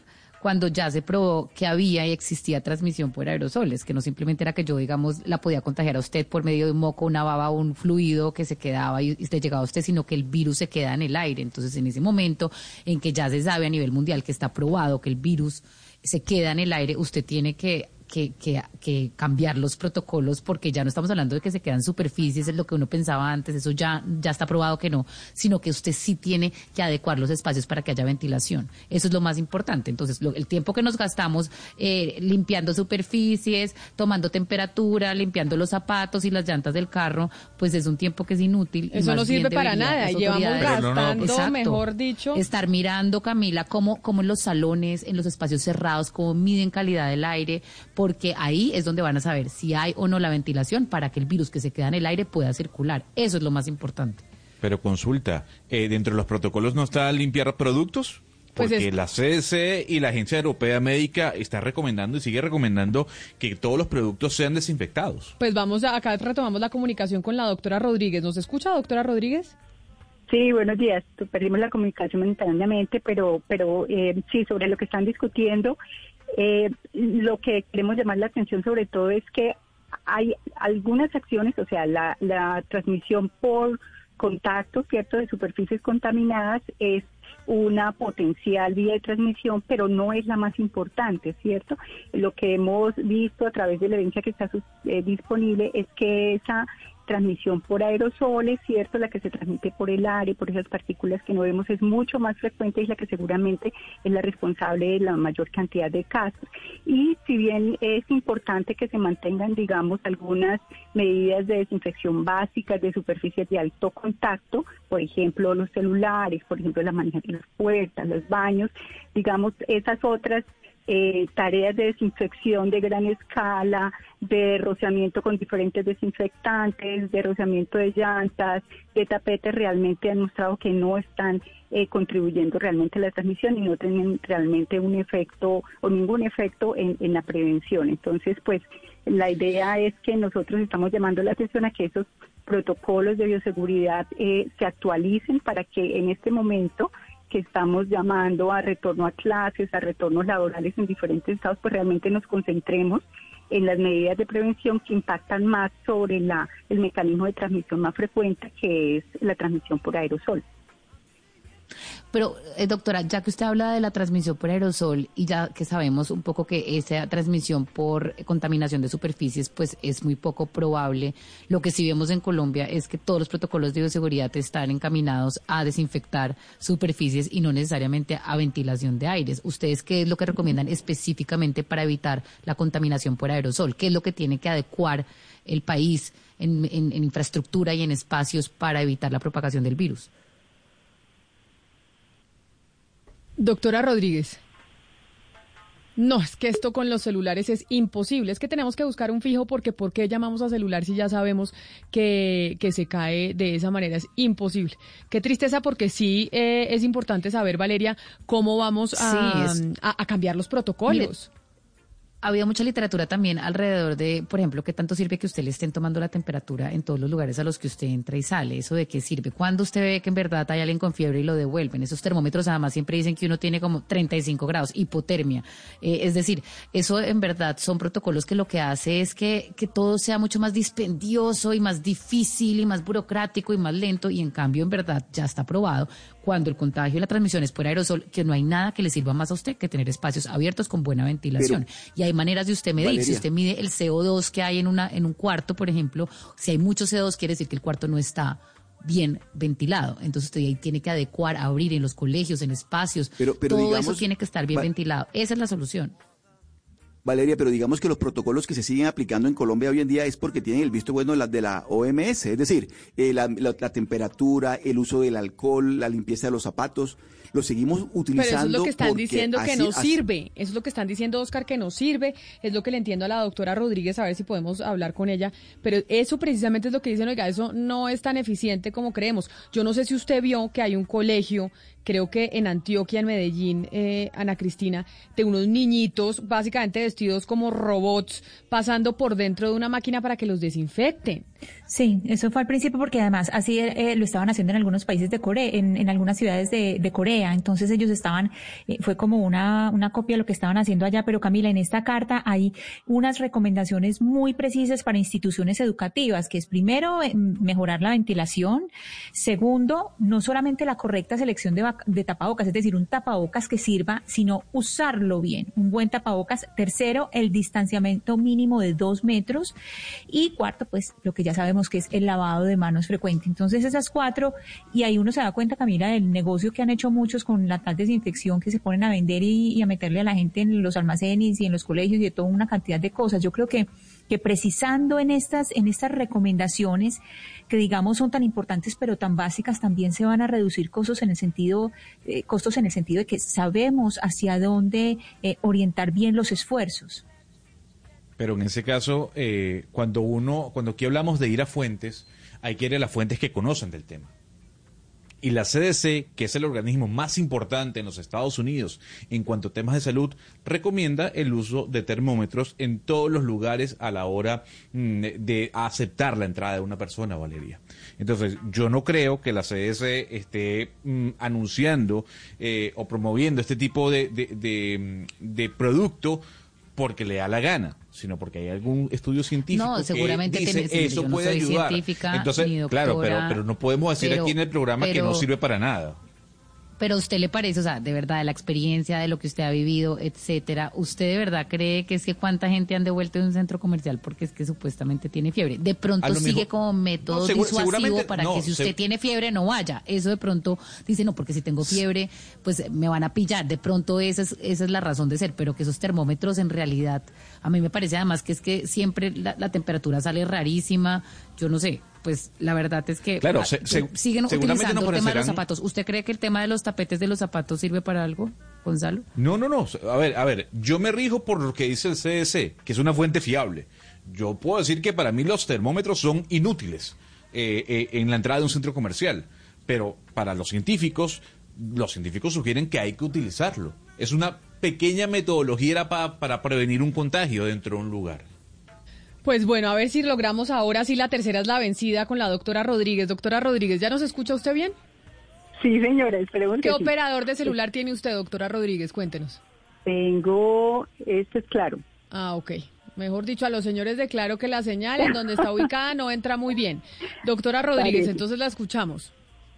Sí, bueno, eh, hablando de, su, de, de sus comentarios sobre la toma de temperatura, bueno, digamos lo de los tapetes, las llantas, realmente la probabilidad de que a partir de esas superficies, en esos contactos, se pueda dar la transmisión realmente es muy poco probable porque usted necesita realmente que superficies de algo contacto a través de las manos, etcétera, usted los lleve a ojos, nariz o boca.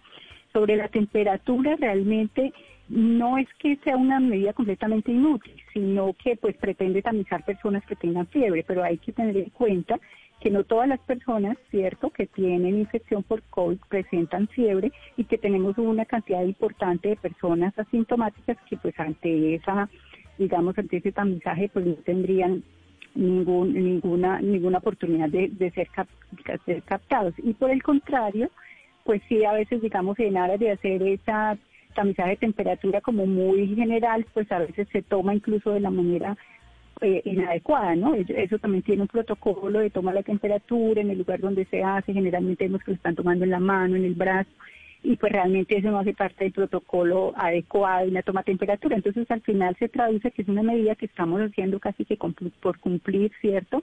Algunos protocolos, pero que realmente pues tiene muy poca probabilidad de que realmente pueda captar eh, eh, sintomáticos o personas asintomáticas. Y, y por eso pues eh, sería un poco más costo efectivo tratar de algunas otras ah, acciones, intervenciones que pudieran ser más efectivas como la de, Pero, la de- doctora la Rodríguez, todos los días, eh, doc- doctora Rodríguez, todos los días oímos con más frecuencia eh, hablar de distintas variables o cepas y, y la pregunta o la duda es, frente a las precauciones ante esas nuevas cepas, ¿las precauciones frente al contagio son las mismas o, o hay algún tipo de cambio eh, de lo que se conoce hasta ahora o, o- o algún tipo de protocolo distinto? Pues con lo que conocemos hasta ahora, y esa pregunta es muy importante, es hay variantes ciertas que hemos visto que se han desarrollado por mutaciones y que algunas parecen tener mayor facilidad de transmisión.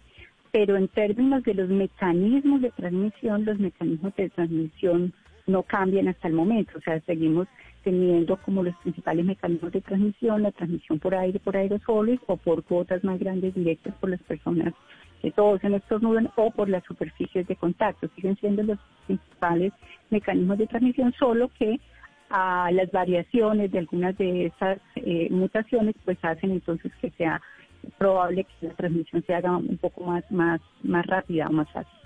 Pero doctora, mire, un oyente que se llama Jorge Hernán y nos escribe a través de Twitter, tiene razón en lo que dice y creo que es un sentimiento que tienen muchos eh, ciudadanos y es, ¿qué hacemos? Porque salimos a la calle con tapabocas, nos dicen a veces que sí, después que no. Compramos alimentos, llegamos a la casa, entonces los lim- limpiamos la suela de los zapatos, nos cambiamos la ropa, me lavo la cara y las manos, limpio los artículos del mercado.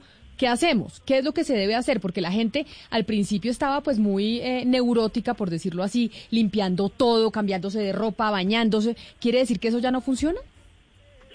Quiere decir que nosotros ahora que entendemos mejor cómo se da la transmisión, debemos priorizar las medidas de prevención que son más eficaces para, para prevenirlo. El lavado de manos frecuente adecuado sigue siendo súper importante y es una medida que desde el principio se ha dicho y que debemos mantener porque es la que previene precisamente que algunos contactos, por ejemplo, por superficie, nosotros luego los llevemos a nuestras mucosas y entonces eh, tengamos la, la, la infección. El distanciamiento físico también es una medida que desde el principio se ha identificado y sigue siendo válida en este momento ese distanciamiento físico de dos metros porque permite, digamos, disminuir esa probabilidad de transmisión de personas que tienen eh, están infectadas y que al hablar, al toser, al estornudar, pues emiten grandes cosas. El tapabocas también es una medida que desde el principio, bueno, no esa no desde el principio, pero cuando se empezó a identificar que había transmisión por aire, ya se empezó a hablar del uso obligatorio de tapabocas, es una medida que está y que debe ser permanente y que además ahora adicionamos, pues que debe ser muy, o sea, usado correctamente, que tape nariz, boca y mentón y que tenga un buen ajuste. Y además, pues que debemos tener la precaución de seleccionar qué tipo de tapabocas necesitamos utilizar para la actividad o el sitio donde vamos. Y el último que Doctora nosotros, Rodríguez. que es el que estamos haciendo, ¿sí? Sí, eh, ¿qué, qué respuesta han recibido ustedes eh, de parte del Ministerio de Salud sobre esta necesidad de actualizar estos protocolos? Entiendo que ustedes ya le enviaron la carta, ya la recibieron, ¿y qué respuesta han recibido ustedes de parte del Ministerio de Salud sobre la actualización de estos protocolos, doctora Rodríguez? Bueno, digamos una eh, respuesta concreta oficial todavía no tenemos, pero digamos que lo que nosotros sabemos es que efectivamente el Ministerio ya inició y tiene un trabajo sobre la actualización de estos protocolos y que se espera que, que, salga prontamente eh, como a, a la opinión pública, así que nosotros estaríamos también como muy atentos y como dijimos en la en la carta, pues eh, prestos a, apoyar en lo que se requiera para que sobre todo estos protocolos incluyan todas las medidas de mejoramiento y aseguramiento de la ventilación, que es uno de los aspectos que tal vez son centrales ahorita y que sí están realmente por fuera de, de, nuestros protocolos actuales. Doctora, ¿ustedes siguen las recomendaciones de los CS y de la Agencia Médica Europea? ¿Por cuál agencia ustedes se guían cuando a los, a los protocolos se refiere? Bueno, la, la inclusión de protocolos, eh, nosotros tenemos como referente también incluso las, las guías del CDC que han incluido también como prioritaria la necesidad de implementar acciones relacionadas con el mejoramiento de la ventilación como un eje central para disminuir la transmisión por aerosoles. Y en esa es la que nosotros especialmente pues queremos hacer más énfasis porque es la que eh, digamos no está considerada de una manera clara dentro de la dentro de los lineamientos que tenemos actualmente de protocolos de bioseguridad en Colombia. Hay una pregunta que se hacen muchos y ya que ustedes están hablando de protocolos, ¿qué tan eficiente es el tema del pico y cédula? Porque el pico y cédula es muy complejo cuando la gente necesita comprar algo e incluso para los comerciantes. ¿Ustedes qué recomendaciones dan sobre eso? Bueno, el pico y cédula y cualquier otra medida de restricción de la movilidad tiene que evaluarse y tomarse, digamos, siempre con precaución. Lo, el, entendimiento de o la racionalidad detrás del pico y cédula eh, que se ha utilizado en las ciudades es para eh, el ingreso a establecimientos de atención al público, tiene la lógica de poder restringir eh, esas entradas para mantener, digamos, o evitar más bien aglomeraciones en sitios cerrados evitando entonces que mayor ah, flujo de personas pues entonces tengan eh, mayor contacto en esos sitios cerrados. Y eso está, digamos, acorde con la am, lo que nosotros sabemos de la posibilidad de transmisión que se aumenta en sitios cerrados cuando tengan, tenemos pues mayor aforo de personas y cuando no hay la posibilidad de una buena ventilación y distanciamiento. Entonces esa medida estaría apuntándole más a eso, sin embargo, cuando uno tiene eh, control de aforo, supervisados adecuados, eh, esa medida pues estaría de alguna manera compensada si realmente se cumple dentro de los espacios cerrados, sean públicos o privados. Una última consulta que la hace un oyente que nos escribe a través de nuestra línea de WhatsApp, doctora Rodríguez, y es, ¿sirve o no sirve quitarse la ropa antes de entrar uno a la casa? Que la gente estaba más o menos con un perchero afuera y se quitaba la chaqueta, los zapatos, todo y llegaba a meterse de una a la ducha. ¿Eso funciona o no funciona? Eh, digamos que es una medida de prevención que eh, se hace no solamente para COVID, que uno podría implementar, digamos, de lleno para evitar que- llegar a, a traer a su casa diferentes cosas, pero que sea muy específica, o sea, que por la ropa yo vaya a estar eh, manteniendo la transmisión del COVID en mi casa. Eh, sería una medida que yo diría que es secundaria más bien y que primarias en mi casa también deben ser la ventilación, el lavado de manos, el uso de tapabocas hay alguna de las personas que tenga síntomas o haya estado en contacto con personas que hayan tenido COVID. Esas serían entonces medidas que yo debería priorizar eh, más en lugar de estar enfocada de pronto solamente en el, en el cambio de ropa. Pues doctora Rodríguez, Laura Rodríguez, epidemióloga, profesora universitaria e integrante del Nodo de Salud Ambiental y Ocupacional de Colombia, que enviaron esta carta sobre los cambios de protocolos al eh, Ministerio de Salud. Gracias por estar con nosotros. A ustedes, muchas gracias. Feliz día. Feliz día. Básicamente, Gonzalo, es usted use tapabocas, tenga distanciamiento social y lávese siempre las manos. Eso es como lo básico, lo básico, lo básico. Lávese las manos constantemente, use el tapabocas y distanciamiento social. De los... Sí, y la ventilación, ¿no? La, la ventilación de los Eh, espacios.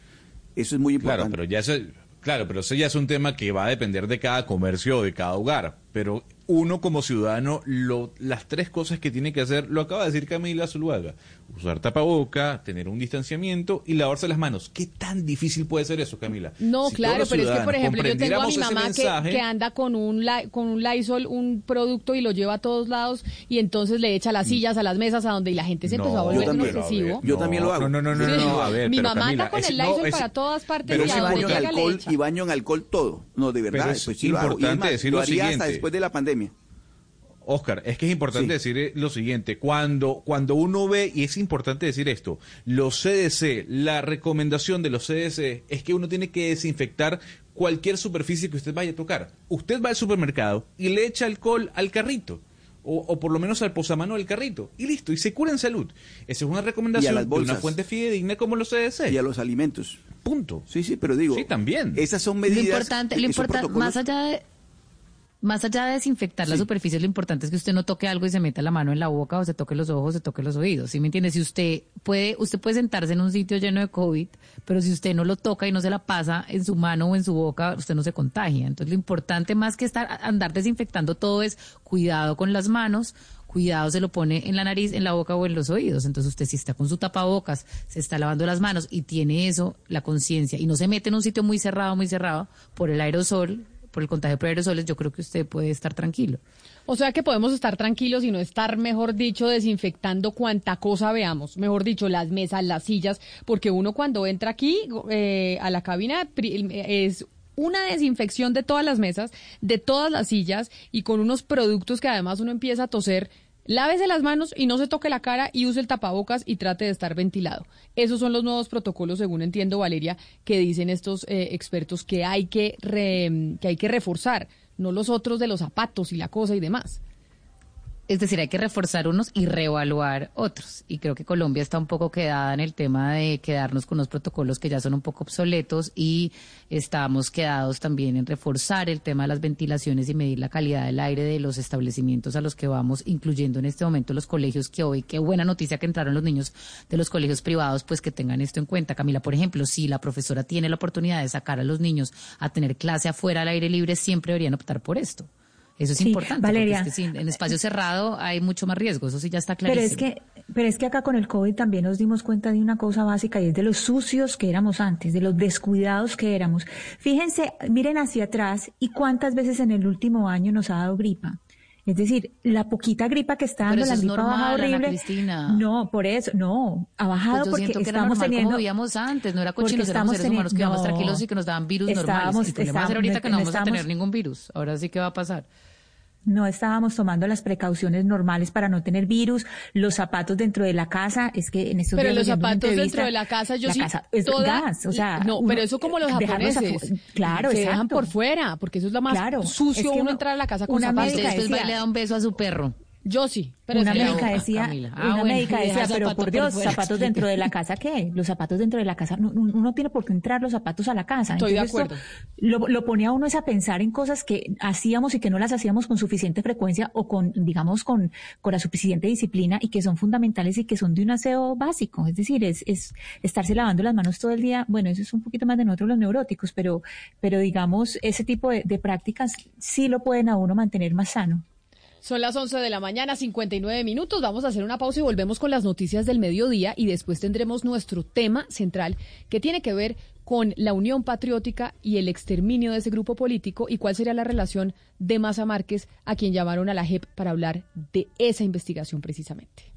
Vestida con hilos dorados y el color de sus espigas es el trigo de finos granos que brota de sus semillas. De las mejores cosechas podrás servir en tu mesa el pan más fresco y sabroso con harina de trigo Apolo. Alimento fortificado con calidad y rendimiento inigualable. Harina de trigo Apolo.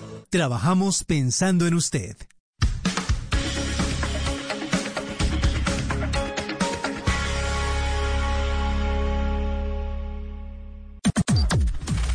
Las noticias del mediodía en Mañanas Blue. Son las 12 del día en punto, el momento de actualizarnos con las noticias de Colombia y del mundo de la mano del servicio informativo de Blue Radio, don Eduardo Hernández. Buenas tardes. Muy buenas tardes, Camila. Le voy a hablar de economía. Usted se acuerda que aquí en estos micrófonos habíamos hecho el reporte de la confianza al consumidor. Venía mejorando en los últimos meses, pero se metió una desplomada tremenda, una caída de 10 puntos en este último mes, como consecuencia de los últimos cierres y de la segunda ola del COVID-19. Marcela Peña.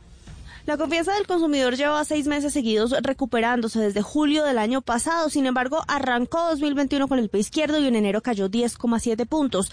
Según el reporte de Fedesarrollo, está en el menos 20,8%.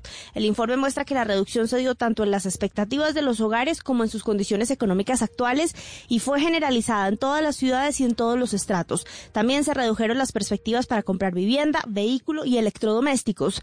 De acuerdo con el director del Centro de Estudios, Luis Fernando Mejía, en ausencia de restricciones adicionales, se espera una recuperación en los próximos meses. 12 del día, un minuto, gracias Marcela. Y a propósito de las reaperturas que se están dando en colegios y en las universidades de todo el país, Mateo Piñeros nos preparó un informe sobre cómo están volviendo a las clases en el resto de países del mundo. Mateo. Según datos recopilados por la agencia EFE, a hoy la mitad de la población estudiantil sigue presentando interrupciones en su educación, pues 48 países tienen cierres parciales, mientras que 31 naciones mantienen un cierre total de los colegios. En Estados Unidos, por ejemplo, hay ciudades como San Francisco en las que se ha demandado al propio distrito para forzar la reapertura de los colegios, cerrados desde hace 11 meses. Mientras tanto, Nueva York ya regresó a clases con normalidad después de haber sido epicentro de la pandemia en este país. Por su parte, en Europa hay posiciones enfrentadas sobre este tema, pues mientras España, Bélgica y Francia han implementado un sistema en el que no todos los cursos acuden simultáneamente, en países como Alemania se anunció que las escuelas permanecerán cerradas mientras no haya un plan convincente para la reapertura. En América Latina, varios países ya están empezando a implementar sus planes de reapertura. Chile anunció que regresarán las próximas semanas a las aulas. Argentina ordenó la reapertura de colegios a partir del 17 de febrero y Perú desde la segunda semana de marzo. Esta región ha sido una de las más afectadas del mundo en cuanto a educación por la pandemia, pues según UNICEF, el 97% de los estudiantes se han visto privados de su educación habitual debido al cierre de escuelas. Son las 12 del día y 13 minutos. En Santa Marta murió un sacerdote, se llamaba Luis Alfonso Valencia. Estuvo 45 días en una unidad de cuidados intensivos luchando contra el COVID-19. William Fierro. Después de permanecer por espacio de 45 días en la unidad de cuidados intensivos de la clínica Vidanti, contagiado por COVID-19, falleció el sacerdote Luis Alfonso Valencia, miembro de la diócesis de Santa Marta. El sacerdote Luis Alfonso Valencia era el párroco de la iglesia de Taganga, donde realizó una extraordinaria labor social que hoy es reconocida por esa comunidad. Es el segundo miembro de la diócesis de Santa Marta que muere a consecuencia del contagio por COVID-19. Primero fue Monseñor Luis Adriano Piedraíta el pasado 11 de enero. La diócesis de Santa Marta prepara la zorra fúnebre para mañana martes en una ceremonia que se realizará en la Catedral Basílica de esta capital. 12 del día, 3 minutos. Y eh, también murió por COVID un sacerdote cucuteño que hacía parte del Museo de Historia en norte de Santander y que estuvo por dos semanas en la unidad de cuidados intensivos. Juliet Cano. El padre Eloy Mora permaneció durante dos semanas en la UCI, pero falleció por complicaciones relacionadas con el COVID-19. El sacerdote cucuteño había sido ordenado desde el 22 de noviembre de 1969. Hacía parte de la Academia de Historia de la Sociedad Académica Santanderista de Colombia y del Museo Norte de Santander y Ciudad de Cúcuta. La diócesis de Cúcuta lamentó el fallecimiento del sacerdote, quien también había ocupado múltiples cargos desde vicario general, vicario pastoral, director de catequesis, párroco, hasta administrador diocesano. Mañana 9 de febrero se realizarán las exequias del presbítero a las 11 de la mañana en la Catedral San José. A las 12 del día, 5 minutos, les contamos que la Secretaría de Seguridad en Cali cree que en el transcurso de los próximos días pueden llegar unas mil familias desplazadas desde Buenaventura, todo por cuenta de la difícil situación humanitaria de orden público que está enfrentando el puerto. Paula Suárez.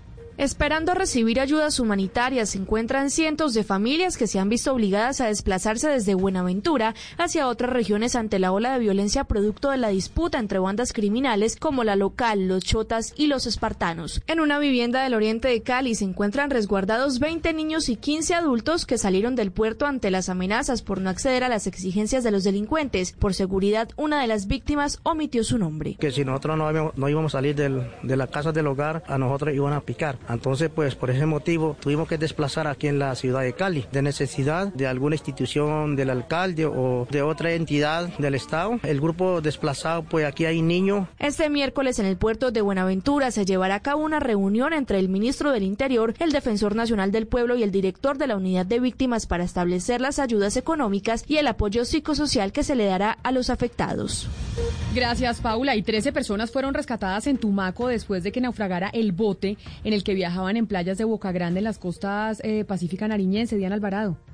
Entre las personas afectadas se encontraban turistas y nativos de esta región. En total iban 20 ciudadanos en la embarcación. 13 fueron los rescatados y 7, según las autoridades, nadaron hasta una playa cercana. Escuchamos al capitán de corbeta Sergio Rueda, comandante de la estación de guardacostas de Tumaco. La estación de guardacostas de Tumaco reaccionó inmediatamente con tres unidades de reacción rápida en el sector para atender la emergencia.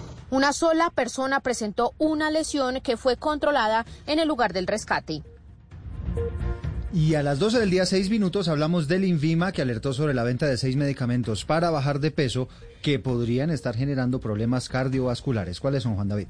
Eduardo, pues estos medicamentos tenían registro INVIMA para su venta acá y que funcionaban para bajar de peso. Esos medicamentos son, y se los voy a mencionar, Lifton, Body Shape Weight Loss System, Fruta Planta, Imperla Elita, Vitachino, Lishow Slimming Coffee y Super Slim. Todos estos medicamentos contienen una sustancia llamada sibutramina que funcionaba supuestamente para reducir la obesidad. Sin embargo, se demostró que tiene reacciones adversas al consumir este fármaco como problemas a futuros ya cardiovasculares, hipertensión arterial, incluso provocaba la bulimia o la anorexia. Es por eso que el INVIMA prohibió su consumo a nivel nacional, al igual como lo hicieron otros reguladores como la FDA en Estados Unidos. Si usted está consumiendo estas pastillas, pues la intención es suspenderlas de inmediato y es mejor que consulte con su médico para poder realizar chequeos y así evitar enfermedades a futuro. Y es que no hay medicamentos eh, milagrosos para bajar de peso. Eso sí, no hay pastilla. Lo único es hacer ejercicio. Y cerrar el y- pico. Exactamente, y comer poquito.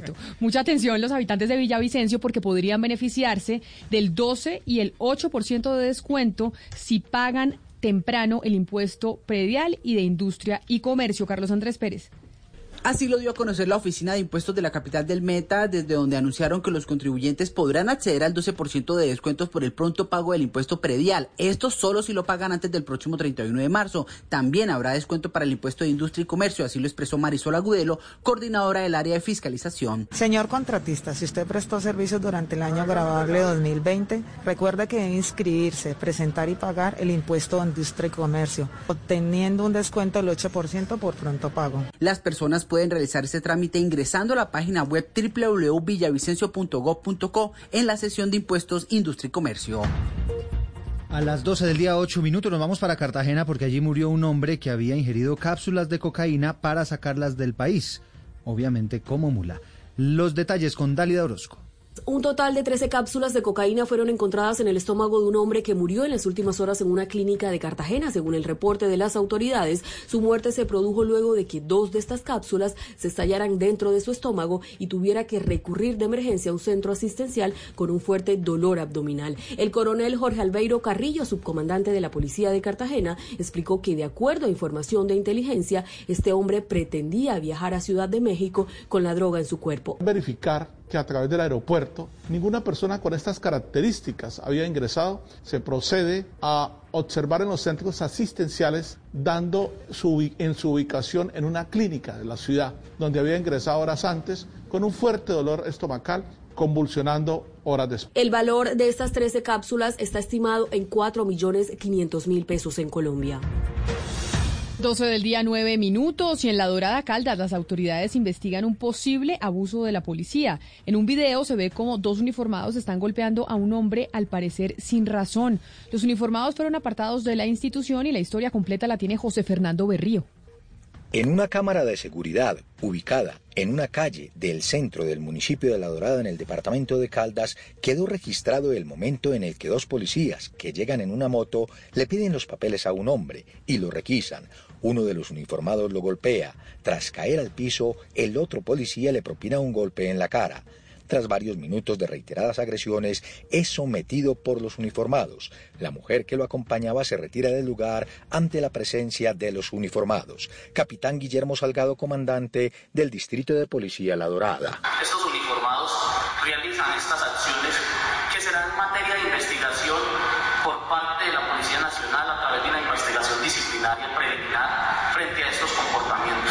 Luego de la golpiza, el hombre salió huyendo de los policías. Cuadras más adelante fue detenido nuevamente junto a la mujer que inicialmente lo acompañaba. Luego de conocerse este video a través de redes sociales, varios líderes políticos pidieron que se investigue el caso. Y hay noticia en Bucaramanga porque capturaron a uno de los presuntos responsables de una balacera en la que murió una niña de 14 años impactada por una bala perdida. Javier Rodríguez.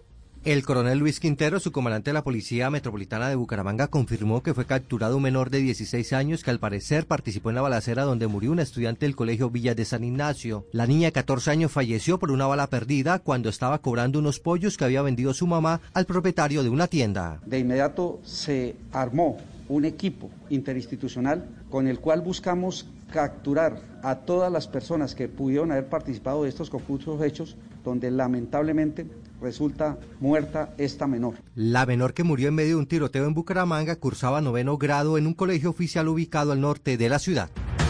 12 del día, 11 minutos, y la Procuraduría destituyó por 12 años a un profesor que sostuvo una relación eh, sexual con una niña que tenía 13 años en Baupés. Pero esta relación pues habría sido avalada por los papás de la menor. La historia la tiene Michelle Quiñones. Damasio da Silva era profesor de la institución educativa de Mandí, una escuela rural en Puerto Mensajero, adscrita a la Secretaría de Baupés. Este hombre sostuvo varias relaciones sexuales con una niña de la etnia cubeo de 13 años de edad.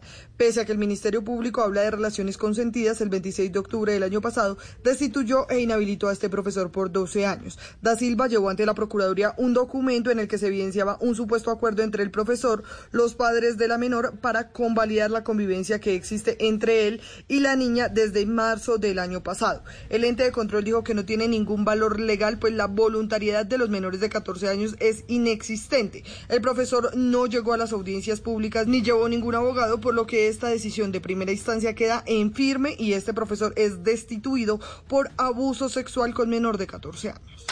La noticia internacional. Varios países de Europa tomaron medidas recíprocas esta mañana y también expulsaron a los embajadores de Rusia, lo que aumenta los choques diplomáticos con el gigante europeo por el encarcelamiento del opositor Alexei Navalny. Xiomara Rojas.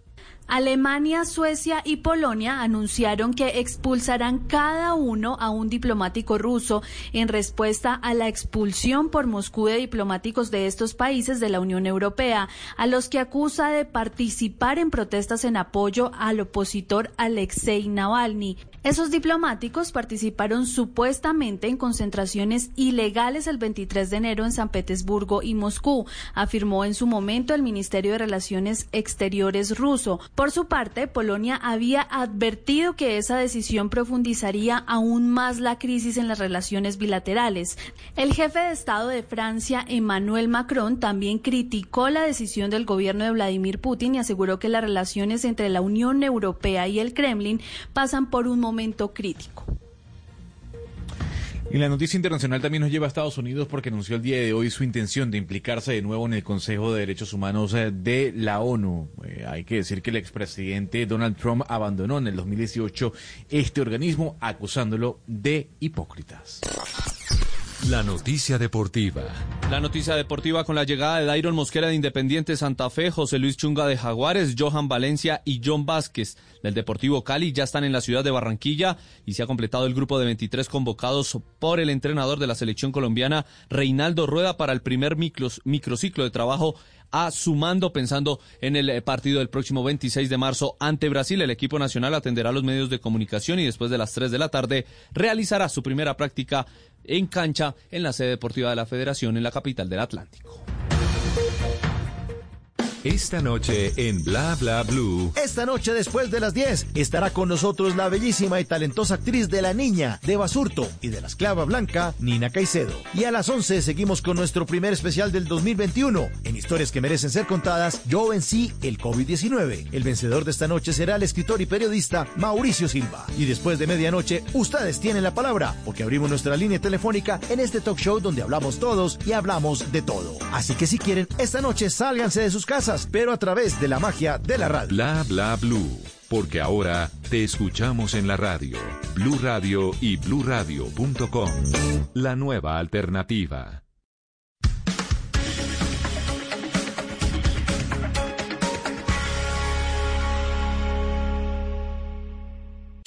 Una señal que se enlaza. Regiones conectadas a través de un dial a partir de este momento, Oscar Montes, Ana Cristina Restrepo, Hugo Mario Palomar, Valeria Santos, Gonzalo Lázari, Rodrigo Pombo y Camila Zuluaga analizan y debaten el tema del día. El tema del día. Colombia está al aire. Son las 12 del día, 16 minutos. Seguimos conectados aquí en eh, Mañanas Blue. Y ahora, después de las noticias, tenemos nuestro tema central que tiene que ver con una noticia que contábamos la semana pasada y es el llamado de la Justicia Especial para la Paz para Massa Márquez, para el general Massa Márquez, quien fue director eh, del DAS. Y Ana Cristina, en algún momento Maza Márquez pidió entrar a la JEP para hablar del magnicidio de Luis Carlos Galán y la JEP le dijo, no, no señor, usted no puede estar aquí en la JEP por el tema de Luis Carlos Galán, pero sí lo vamos a llamar sobre un tema que necesita esclarecimiento en Colombia y es el exterminio de la Unión Patriótica, un movimiento político al cual eh, le mataron más de 1.800 militantes. Pues Camila, en, marzo del año 2019 se abrió el caso de victimización de miembros de la UP, que es el caso 06. Hasta el momento se han acogido 110, 110 eh, personas para, para hablar sobre este caso. Eso empezó con 16 miembros de la fuerza pública, eh, otras cuatro personas eh, después también pidieron, tres exagentes de, del DAS. Y resulta que Miguel Maza Márquez, pues que quería estar por la muerte de Galán, le dijeron, no, la muerte de Galán, eso es narcotráfico, usted sigue a la Corte Suprema de Justicia, pero venga para acá, usted se queda con nosotros porque está este caso 06 que todavía tiene mucho por resolver, puesto que Maza Márquez fue director del DAS entre 1985 y 1991, que es donde está el grueso de la victimización, Camila, que hay organizaciones que dicen que son hasta 6.000 personas, ni siquiera las 1.600 que usted mencionaba. Dicen, hay organizaciones que dicen que son hasta 6.000. Y lo que quiere saber la JEP es esa relación del DAS de la época con grupos paramilitares para efectuar el exterminio de este movimiento político de la Unión Patriótica. José Antequera es abogado coordinador del Centro de Memoria, Paz y Reconciliación, pero además es hijo de José Antequera, quien era miembro de la Unión Patriótica y fue uno de los asesinados en 1989 en Bogotá. Señor Antequera, bienvenido. Gracias por estar con nosotros hoy que estamos eh, hablando precisamente de lo que tendrá que contar Maza Márquez y lo que debe saber sobre la relación del DAS con el exterminio de la UP. Bienvenido. Hola Camila, ¿cómo estás? Muchas gracias, me alegra saludarte y me alegra y les agradezco este espacio eh, para hablar sobre el caso del genocidio contra la Unión Patriótica, que además hoy están en una audiencia muy importante ante la Corte Interamericana de Derechos Humanos. ¿Están en esa audiencia haciendo qué? ¿Cuál es la audiencia importante, José?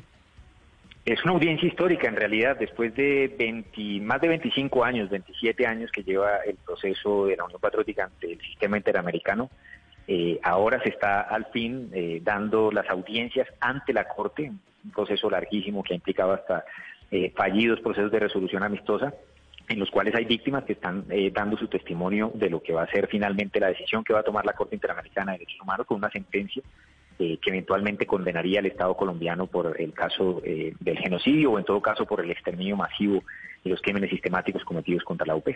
Ustedes seguramente han hecho investigaciones, eh, señor Antequera, de lo que ha venido pasando o de lo que sucedió con el exterminio y el genocidio de la Unión Patriótica. Ahora que Maza Márquez va a tener que ir a la JEP a hablar precisamente de estos temas, ¿cuál es el papel que jugó Maza Márquez en todo el exterminio de la UP o la hipótesis que ustedes tienen dentro de las investigaciones que han hecho? A ver, yo creo que hay una cuestión bastante clara y es que siendo Maza Márquez eh, el jefe del DAS, pues inevitablemente aparece como responsable de un tipo de actividad que se daba eh, en varios casos eh, asesinatos contra integrantes de la Unión Patriótica y es la actividad del compromiso eh, por acción o incluso por una omisión, digamos, pero evidente, activa, de parte de los escoltas eh, asignados del DAS a, estas personas dirigentes de la Unión Patriótica. Eh, muchas veces hemos escuchado testimonios en, donde, por ejemplo, estos militantes dirigentes tenían dentro de su escolta a integrantes del DAS, a integrantes del Partido Comunista, y cómo hoy en día aún estos integrantes del partido sostienen en sus testimonios que la actitud de la escolta del DAS, de los integrantes del DAS, era una actitud eh, ofensiva, era una actitud que daba a entender que ellos podían tener alguna clase de compromiso, de responsabilidad. Luego, en otros casos en particular, se ha descubierto que efectivamente eh, hay una participación eventual de la escolta. Eh, en el caso de mi padre, por ejemplo, una hipótesis que ha manejado la Fiscalía en alguna investigación eh, avanzada que ha realizado, es que hay un compromiso de la escolta. Incluso un fiscal alcanzó a manejar la hipótesis de que había sido uno de los eh, integrantes de esta escolta quien había disparado contra José Antequera, propiamente. Eh, esa es una hipótesis que al final no se ha logrado desarrollar, pero que en todo caso, al vincular a integrantes de la escolta asignados al DAS, pues vincula inevitablemente a Maza Márquez. En la medida en que además se ha comprobado que Maza Márquez tiene responsabilidad en los casos de Galán, en los casos de Pizarro, etcétera, pues ahí hay todos los elementos para llamarle a que efectivamente pues diga la verdad sobre su responsabilidad y sobre el compromiso del DAS en esa época con los grupos paramilitares. Señora Antequera, usted nos ha mencionado eh, pues que la Fiscalía ha eh, trabajado en cierta hipótesis y que no la han terminado de desarrollar, etcétera, pero ya han pasado tantos años y lo que estamos viendo es que hasta hoy pues está llevando a cabo la audiencia en la Corte Interamericana de Derechos Humanos y hasta la semana pasada la JEP dijo, bueno, vamos a investigar este tema. ¿Por qué ha habido tanta impunidad en la justicia ordinaria colombiana alrededor del exterminio y el genocidio de la UP? Bueno, hay, las razones de la impunidad son parte del crimen, si se quiere. Nosotros lo que hemos sostenido durante mucho tiempo es que así como ha habido acciones concertadas para asesinar integrantes de la Unión Patriótica, también las ha habido para asesinar jueces, para eh, amenazar abogados eh, y para hacer de la impunidad, digamos, una condición fundamental para que se consolidara eh, la acción genocida, la acción criminal. Y eso es lo que hemos visto en muchísimos casos. O sea, después del asesinato de, integrantes de la Unión Patriótica, abogados, jueces, personas intervenientes en casos tuvieron hasta que salir del país. Hace poco, por ejemplo, el espectador publicó la noticia de una juez que investigaba casos de masacres que vinculaban integrantes de la Unión Patriótica, digamos, las que fueron víctimas. Esa juez tuvo que irse exiliada porque eh, le dijo al general Samudio Molina eh, que estaba haciendo sus investigaciones y el general le advirtió eh, que no debía meterse con esos temas.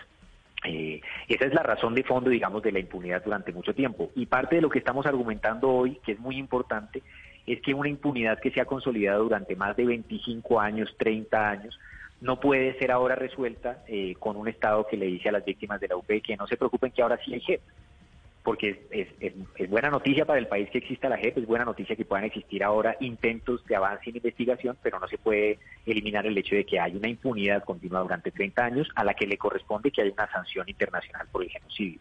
En todo caso, que avance la gente es importante y que vincule y llame a Maza Márquez, pues también va a ser importante, porque nosotros sí, sí hemos insistido que Maza Márquez tiene que tener una información. Aparecen muchísimos casos y nunca hemos podido saber, ni nosotros, ni los familiares de Galán, ni de Pizarro, etcétera, pues para quién trabajaba Maza Márquez, ya que eh, su responsabilidad está tan vinculada en muchos de estos crímenes. Claro, permítame, José Antequera, saludar a Steven Dudley, que es cofundador y codirector de Inside Crime, que además es autor del libro Armas y Urnas, que revela una estrecha relación entre el DAS y los grupos paramilitares, porque también yo creo que al señor Dudley le podemos preguntar sobre ese interrogante que plantea Valeria. Señor Dudley, bienvenido a Mañanas Blue. Gracias por sumarse a esta conversación.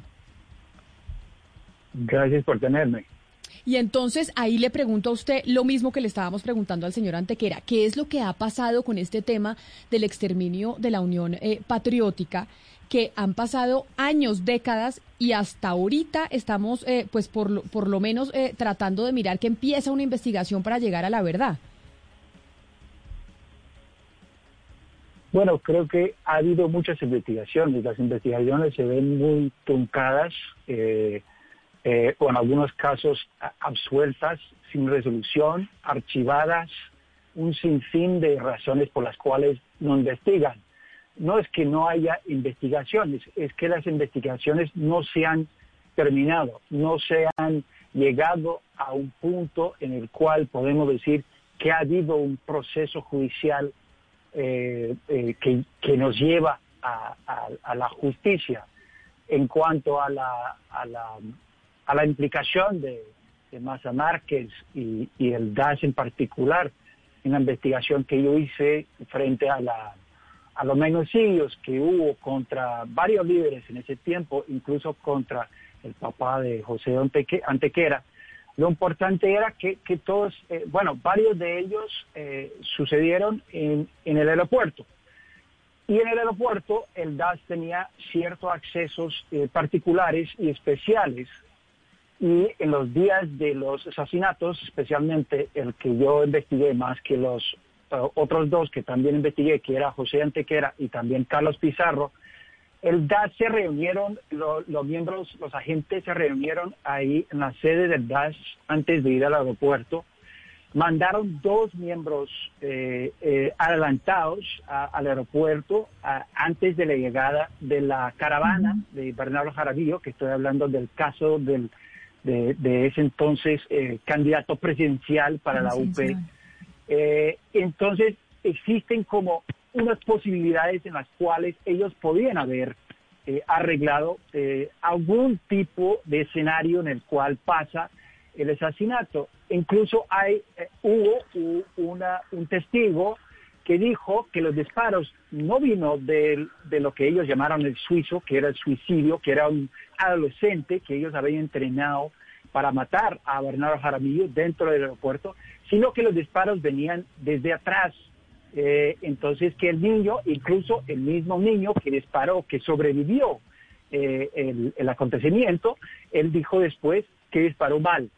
Eh, entonces hay todo tipo de preguntas alrededor de, de, esa, de esa disposición, de, de esa gente, de esos guardias, ¿verdad?, que tenían el trabajo de proteger esos candidatos, en ese caso el candidato presidencial Bernardo Jaramillo. El otro caso de Carlos Pizarro, pues no está parecido porque aconteció dentro de un avión, pero de igual manera tenían un acceso privilegiado y, una posibilidad de infiltrar y poner gente en posiciones eh, donde ellos podían efectuar o crear las condiciones en las cuales esos, esos asesinos, esos adolescentes, podían matar a esos candidatos presidenciales en un caso dentro del aeropuerto y en el otro caso dentro del avión. O sea que hicieron un poco lo que hacía Pablo Escobar, que era eh, coger adolescentes. Steve, eh, cuéntenos un poco, de acuerdo con las investigaciones que usted ha hecho, cómo era ese modus operandi. Es decir, ¿por qué escogían, eh, mato a este primero? Eh, ¿Cómo hacían ese seguimiento? Usted nos ha contado aquí de casos particulares, pero digamos, ¿cómo se, cómo se, te, cómo se hizo ese gran tejido para que se convirtiera en algo sistemático? Bueno, hay como varios niveles, porque por un lado tenemos lo que podría ser la participación de oficiales como los del DAS. Eso sería como una parte de la operación. Y la otra parte de la operación está pasando en otro nivel, es donde los líderes paramilitares, en ese tiempo más que todo la Casa de Castaño y los alrededor de la familia Castaño, que eran los que entrenaron esos adolescentes que ellos escogieron de, las calles, o sea, de los barrios pobres de Medellín, para entrenarlos. Y en ese caso, esos dos eh, que, atentaron y, mataron, esos dos candidatos presidenciales, eran amigos. Entonces, escogieron esos jóvenes, entrenaron esos jóvenes a disparar en esos, en esos espacios eh, muy cercanos eh, y en esos dos casos, pues no es casualidad que esos, esas cosas pasaron dentro del aeropuerto. Incluso, como dije, en el caso del, del padre de, José Antequera, o sea, pasó en el aeropuerto. Y eso, y eso era como no operandi, digamos, escoger a adolescentes, entrenarlos, indoctrinarlos de alguna manera, desde que iban a indoctrinarlos no tanto como a nivel político, sino que ellos iban, iban a recibir protección, dinero, etcétera. Eh, y entonces, efectivamente, fueron los, lo que ellos llamaron los, los suizos, los suicidios, literalmente, lo que ellos no los llamaran esto a la cara, pero, pero eso es lo que, lo que estaban diciendo detrás. Permítame, Steve, saludar ahora y sumar a esta conversación sobre pues la noticia que tuvimos la semana pasada de que la JEP pues llamó al general eh, Maza Márquez para hablar de la relación del DAS con el exterminio del genocidio de la UP. Y está con nosotros André Gómez, que es profesor investigador del Centro de Religión Reconciliación y Paz de la, de la, Universidad de Winchester, pero además es autor de varios artículos y capítulos y libros que hablan precisamente de la destrucción de la Unión Patriótica en Colombia. Profesor Gómez, bienvenido, gracias por estar con nosotros. Gracias Camila por la invitación, un gusto compartir mesa con todos los invitados. ¿Qué tanta verdad podrá aportar de verdad y conocimiento cree usted que ha hecho estas investigaciones que podrá aportar más a Márquez en el caso del genocidio de la UP? Mucha, sin lugar a dudas. Eh, como bien lo ha dicho José Antequera y Stephen Dudley, eh, el DAS era una parte importante de lo que yo he llamado el bloque perpetrador en contra de la Unión Patriótica. Eh, y entender cómo era que esta institución y sus diferentes miembros se relacionaban con otros actores, con otros elementos de ese bloque perpetrador es absolutamente fundamental. Y muy seguramente eh, Maza Márquez va a poder contribuir esclareciendo ese tipo de relacionamientos que pudo haber conocido profesor, profesor Gómez, em, ahorita nos decía el señor Antequera y nos planteaba la pregunta, pero es que la, la, pregunta que hay que hacerse y que no está resuelta aún es para quién trabajaba el señor Maza Márquez. Hace poco Alberto Nadío sacó una pues denuncia muy preocupante vinculando al presidente Barco pues con el exterminio de la UP y así ha habido un poco de denuncias alrededor de si trabajaba con el con los israelitas, qué es lo que estaba pasando. ¿Usted eh, cree que esta denuncia del señor Alberto Donadio tiene alguna clase de mérito? Yo creo que el artículo de Donadío es un artículo importante porque revela un elemento que pareciera que la sociedad colombiana había querido ignorar y era un poco la participación de altos agentes del Estado, eh, ya sea por acción o por omisión. Yo creo que es muy importante además traer a colación el papel del expresidente Barco, porque el expresidente Barco en muchos momentos eh, utilizó unas formas de referirse a la Unión Patriótica que eran muy estigmatizantes. Realmente, no solamente él, sino su ministro del Interior, eh, Carlos Demos Simons, jugó exactamente el mismo rol y eh, el relacionamiento que podían tener estas altas figuras del gobierno con otros actores fue fundamental para que no se pudiera eh, parar la victimización que estaba ocurriendo en diferentes regiones de Colombia en contra de los representantes de la Unión Patriótica, de sus simpatizantes y de sus familias. Pero profesor Gómez, esto que usted está diciendo quiere decir que sí la investigación y lo que pueda aportar más a Márquez nos va a llevar a que directamente desde el Estado colombiano, desde el gobierno central, se estaban dando las órdenes para el exterminio de los integrantes de la UP. Yo lo que creo es que nosotros tenemos que entender que un bloque perpetrador está conformado por diferentes nodos eh, sin lugar a dudas, creo que lo que Maza Márquez puede contribuir es a empezar a revelar algunas de esas responsabilidades dentro del Estado colombiano que han sido mencionadas varias veces, que han sido investigadas en diferentes momentos, que están siendo investigadas incluso por la Corte Interamericana de Derechos Humanos, pero no podemos negar que también habían órdenes que salían por otro tipo de razones por parte de otros sectores de ese bloque perpetrador. Lo importante que nos puede ayudar a entender más a Márquez era cómo era el relacionamiento entre esos diferentes actores que constituían parte del bloque perpetrador. Y ahí hay personas como políticos regionales como César Pérez García, como Pablo Guarín, hay esmeralderos como Víctor Carranza, hay narcotraficantes como eh, Gacha, lo que tenemos que entender es cómo fue que se constituyó ese engranaje del bloque perpetrador y, Gacha, y, y, Maza Márquez tiene una parte de esa verdad. Profesor Gómez, en 200, eh, pues uno de los hallazgos de la, de la JEP en este caso es la acción insuficiente de la Fiscalía. En, en 246 sentencias eh, emitidas eh, por la justicia ordinaria habían condenado a dos agentes del DAS, a 16 miembros del ejército y 10 agentes de la policía. Mi pregunta es, durante todos estos años, ¿qué respuesta les habían dado a las víctimas y ahora, pues, qué esperan de la JEP? No, eh, digamos, el caso de la Unión Patriótica es un caso sumamente triste porque no solamente ha sido eh, tratado de, eh, de, olvidarse por parte del Estado, de negarse por parte del Estado, pero ha sido, y hasta hace un tiempo, fue completamente ignorado por la sociedad colombiana. Era un tema que realmente hasta hace cinco o seis años no se hablaba, parecía que no hubiera ocurrido.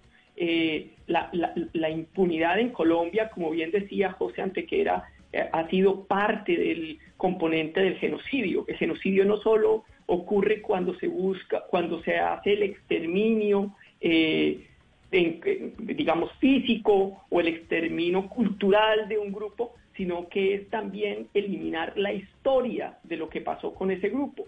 Lo que ha ocurrido con la Unión Patriótica realmente solo ha empezado a tener una trascendencia nacional, yo diría casi que desde el año 2012 en adelante, 2013, cuando el Consejo de Estado le restituyó la, personería jurídica a la Unión Patriótica y cuando en el proceso de paz entre el gobierno Santos y la FARC empezó a hablarse de que esto tenía que ser un componente fundamental para poder eh, avanzar en la justicia transicional en Colombia. Los niveles de impunidad son, en el caso de la Unión Patriótica, han sido el 95%. Entonces, como el Estado tenía aquí responsabilidades múltiples, parte de esa estrategia eh, del Estado era que las investigaciones no llegaran a un buen término y por eso eh, eh, la Unión Patriótica tuvo que recurrir a, llevar el caso ante el sistema interamericano en el año 1992. Quizás la única institución que en algún momento reconoció la gravedad de lo que había ocurrido fue la Defensoría del Pueblo bajo la dirección de Córdoba Triviño, que fue quien dijo que lo que había ocurrido en contra de la Unión Patriótica tenía todas las connotaciones de un genocidio contra un grupo político. A propósito de eso que está planteando el doctor Gómez, me gustaría eh, preguntarle al doctor Antequera, eh, a propósito de la muerte de su padre, el asesinato de su padre, José Antequera, que en ese momento, eh, cuando ocurrieron los hechos, el, Miguel Maza Márquez, el general Maza Márquez, era el director del DAS, o sea que es protagonista de, buena parte de la, historia que tiene que ver con el exterminio de la UP porque además fueron asesinados también Jaime Pardo Leal y Bernardo Jaramillo, candidatos presidenciales de la UP. De las investigaciones que ustedes han hecho, doctor Antequera, ¿hasta dónde se podría afirmar que el general Maza Márquez tuvo conocimiento de primera mano o puede dar información a la, JEP sobre su protagonismo en estos hechos? Yo personalmente no, no les sé decir eh, cuál es cuál es la verdad que, podría dar Maza Márquez. Y no, considero responsable, digamos, eh, como señalar qué es lo que él tiene que saber en ese sentido. A mí me parece que hay una cosa evidente, eh, y es que siendo el, el director del DAS y habiendo claridad absoluta acerca de la posibilidad, no, sino efectivamente el compromiso de agentes del DAS en los asesinatos, sobre todo de dirigentes de la Unión Patriótica que tenían estos agentes asignados en su escolta, pues él tiene una responsabilidad eh, frente a ese genocidio. Y me parece también muy evidente eh, que eso es eh, perfectamente comprensible dentro de un bloque perpetrador en el que no es el único responsable y en el que tiene seguramente unos mandos superiores a nivel legal o a nivel ilegal eh, desde todo punto de vista, pues que le, que le daban sus órdenes, porque evidentemente Maza Márquez no actuaba, digamos, por cuenta propia. Claro, y dentro eh, de este bloque perpetrador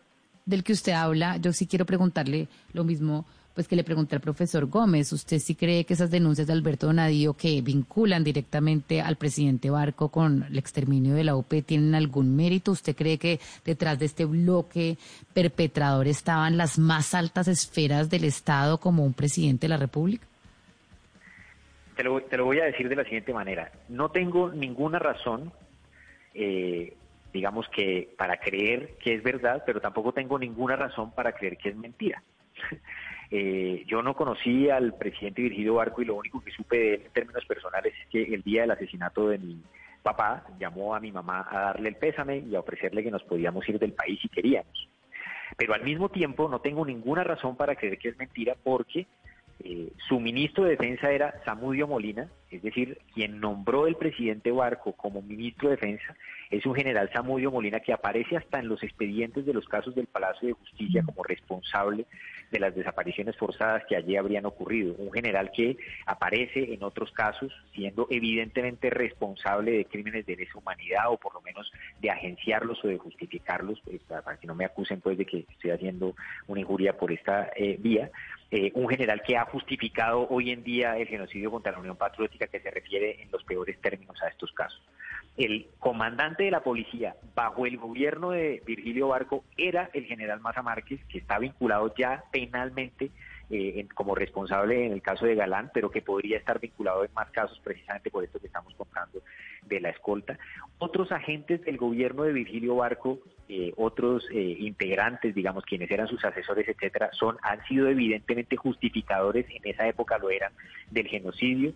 Entonces, evidentemente no tengo ninguna razón para pensar que el presidente Virgilio Barco fuera una persona que, en términos de sus acciones, pudiera estar absolutamente opuesto pues a lo que estaba pasando con la UP en primer lugar. Pero en segundo lugar, eh, quienes han dicho que eh, el presidente Virgilio Barco pues no eh, daba cargos de elección popular a integrantes de la UP o alcaldías, etcétera, pues no me parece que eso tenga que sea contradictorio con que pueda haber ejecutado como parte de una política de paz o por lo menos aceptado como parte de una política de paz la política de pacificación que significa eliminar a opositores políticos de la Unión Patriótica a quienes se concebían como brazo político de las FARC. Yo no veo oposición entre esas dos alternativas. En cambio sí conozco la historia de muchos genocidios que pasan por decisiones plenamente técnicas de gobierno. El presidente Virgilio Barco era un hombre acostumbrado técnicamente a dar, a dar órdenes sobre la construcción de carreras, sobre la construcción de puentes, y los genocidios se ordenan de esa manera. Cuando uno acepta la ejecución de asesinatos sistemáticos desde los gobiernos, muchas veces son decisiones plenamente técnicas. Luego, no tengo que construir la escena de una novela eh, o creer que el presidente Virgilio Barco es moralmente eh, malo para que eh, necesariamente eso me justifique creer que pudo haber dado una orden o por lo menos haber silenciado eh, el Consejo Técnico de asesinar a integrantes de la Unión Patriótica. En todo caso, yo creo que sí, evidentemente hay un bloque perpetrador, pero tampoco quisiera que eso diluyera la, responsabilidad individual que tiene que asumirse. Yo personalmente creo que eh, sí hay responsabilidad de Miguel Maza Márquez, es mi opinión personal. Personalmente no tengo ninguna razón, eh, te insisto, para creer que sea mentira lo que se ha afirmado sobre el presidente Virgilio Barco. y también creo, y esto me parece que es muy importante darle énfasis, que es muy importante que este proceso avance ante la JEP, pero que a este país no se le debe olvidar de ninguna manera que ha ocurrido una impunidad de más de 30 años en el caso del genocidio, que no puede ser resuelta ahora simplemente con que de pronto la JEP avance una investigación, como lo hizo la Fiscalía en su momento, sino que tiene que haber una responsabilidad internacional del Estado colombiano frente a este crimen, y esa responsabilidad internacional es lo que, es lo que se está discutiendo hoy ante la Corte Interamericana de Derechos Humanos y que nosotros consideramos es el evento histórico más importante en todo esto. Pero eh, precisamente, profesor Gómez, sobre esto que dice José Antequera, que tenemos 30 años de impunidad sobre el exterminio de la UP, hablamos eh, del gobierno de Barco, pero ¿será que esta impunidad, estos 30 años de no saber con, e, qué pasó con los integrantes de la UP, también pueden mostrar que hubo complacencia de otros gobiernos que vinieron después, que hicieron todo para que no se supiera la verdad y que acá tal vez conestaron, no con acción, pero sí con omisión, otros gobiernos que vinieron eh, después de estar en el poder? Sin lugar a dudas. Es decir, mi investigación lo que ha mostrado es una priorización que va entre el año 1984 y el año 2010. ¿Eso qué quiere decir? Que incluye al expresidente Betancourt, al expresidente Gaviria, al expresidente Samper, a Pastrana y a Uribe. Es decir, yo he, enfatizado en varios lugares que para poder entender el genocidio de la Unión Patriótica es necesario que participen ante la JEP funcionarios de todos esos gobiernos y ojalá los presidentes de esos gobiernos que estén vivos para que ayuden a esclarecer qué fue lo que ocurrió. Y lo que ocurrió durante esos, más o menos, si ustedes se dan cuenta, esos 25 años, fue que hubo una transformación del bloque perpetrador. El bloque perpetrador no siempre, digamos, actuaba de la misma forma y con las mismas intensidades en, en los mismos lugares del país. Eh, la, distribución geográfica de los crímenes fue distinta en diferentes momentos del tiempo. El, genocidio contra la Unión Patriótica, o lo que yo llamo la coyuntura geopolítica genocida, se extendió en el tiempo precisamente porque hubo un Estado eh, que participó y además eh, incapaz de realmente parar esa victimización que estaba ocurriendo en otras zonas que se habían delegado a terceros actores. Entonces, esto eh, implica eh, que la JEP tiene que hacer una investigación mucho más amplia y quitar una noción que se ha establecido y es que el genocidio de la Unión Patriótica ocurrió realmente en un lapso de cuatro o cinco años y que después del asesinato de Bernardo Jaramillo ya no hubo más asesinatos, cuando los crímenes más eh, horribles, las masacres más duras, por ejemplo, en Urabá, ocurrieron en el año 94. La masacre de Mapiripán en Meta ocurrió un tiempo después. Yo creo que aquí lo otro que hay que entender, y digamos que esto es un tema muy complejo, pero hay que plantearlo desde una postura académica, es que para, para ser víctima del genocidio de la Unión Patriótica no había que tener una tarjeta de identidad, no había que hacerlo. Hubo niños, ancianos, personas que fueron asesinados, como en la masacre de Segovia, porque vivían en pueblos donde habían votado por la Unión Patriótica. Y uno no puede crear una frontera entre aquellos que tenían un carnet y aquellos por haber sido simpatizantes o familiares de la Unión Patriótica o vivir en un pueblo que apoyó y votó por una alcaldesa de la Unión Patriótica, uno no lo reconoce como víctima.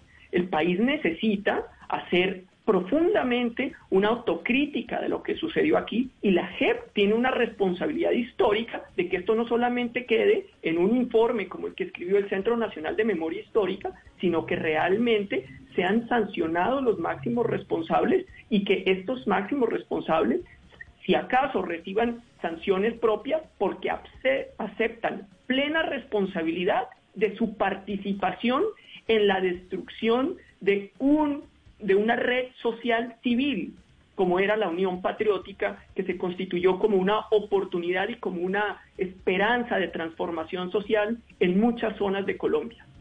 Eh, en ese punto quisiera que nos quedáramos un poco y es en la dimensión de la victimización, porque según la Fiscalía fueron 1.620 dirigentes y militantes quienes fueron victimizados, pero si uno se va a las cifras de reiniciar, de la Corporación Reiniciar o del Centro Nacional de Memoria Histórica, dicen que fueron más de 6.000 víctimas. Yo le quisiera preguntar, Steve Dudley, eh, de acuerdo con, con lo que usted ha investigado en sus libros, en su trabajo como periodista, cuál es la dimensión de esta victimización y qué tan involucrado directamente de primera mano estaría Maza Márquez. Bueno, eh, en cuanto a la victimización, eh, obviamente estamos hablando de varios tipos de víctimas. Tenemos las víctimas directas, eh, o sea, los miembros del partido, y esto tiene pues varios rangos hasta, hasta lo más alto nivel, dos candidatos presidenciales eh, para, comenzar, hasta los rangos más chicos. Eh, y eso pues hay un gran rango de víctimas ahí. Eh, luego hay todas las víctimas de las personas que eran simpatizantes, que, que eran como gente que estaba ahí alrededor, que también sufrieron ataques eh, o que vivían en pueblos denominados pueblos rojos o pueblos upeístas o, farianos o lo que fuera, como, como en el caso de Segovia, y obviamente fue una masacre tremenda de niños, familias enteras, eh, y perpetrado bajo la nariz de, los políticos locales y de las autoridades y las fuerzas de seguridad en, en pleno día. O sea, eso, eso sí, también hay otras víctimas ahí y se va extendiendo esa, esa red de víctimas. Eh, y hasta, hasta podemos hablar de, claramente, pues en el caso de José Antequera, pues el hijo de una víctima, entonces familiares que no sufrieron atentados directos, pero también son víctimas, y bueno, y, y el sufrimiento de una democracia, digamos, la destrucción de un partido político, y qué es lo que genera esa destrucción sistemática y hasta obvia en ciertos casos de que fuera un proyecto del Estado, bien sea como un proyecto explícito o implícito. Y eso ahí está como en el caso de tanto Maza Márquez como en el caso del Virgilio Barco. Digamos, denominarlos como eh, perpetradores o, gente que, que, tuvo que ver de, de manera directa es difícil, pero de ponerlos como cómplices de, de, una, de un bloque, como se ha llamado aquí, eh, y, llamarlos como parte de un bloque que era como, en, grandes categorías, sería como el Estado, eh, élites políticas y económicas eh, paramilitares. Y se, y se confluyeron, tenían intereses en común y querían mantener cierto status quo y la UP está rompiendo ese status quo. Y en esos términos ellos tienen complicidad, por supuesto. Steve, hemos hablado un poco de la responsabilidad de lo que podría haber sido pues agentes del Estado, eh, también la responsabilidad directa del señor Maza Márquez, paramilitares, narcotraficantes, etcétera, pero se ha hablado poco de la responsabilidad que pudo tener un sector empresarial ganadero en este exterminio. ¿Usted cree que hay alguna posibilidad de que la justicia, así sea por, por la JEP o por la justicia ordinaria, esclarezca qué ganaderos, qué empresarios pudieron haber tenido las manos metidas en este genocidio? Pues tengo poca esperanza de la justicia después de tantos años, la verdad. Y creo que el profesor Gómez podría hablar más de las de los patrones que hay en, las eh, digamos en, los focos de, de homicidios contra la UP y las tendencias de la tierra, donde ha habido un reto grande frente a la ganadería, ¿no? que era como ciertas zonas como Magdalena Medio, hubo más muertos de la UP, digamos, y, entonces vincular eso ha sido parte de, varios estudios y eso eh, hay una muestra, hay una clara tendencia de que haya más violencia cuando esos intereses estaban siendo retados. Incluso lo que pasa con la, digamos, la clase eh, económica que era parte la, de la ganadería, era que los mismos paramilitares y narcotraficantes se habían metido, se habían mezclado en esa economía.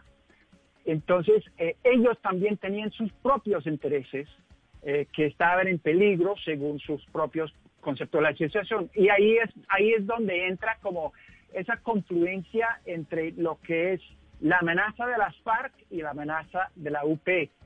Y ellos, ellos lo veían como igual, era la misma cosa para ellos.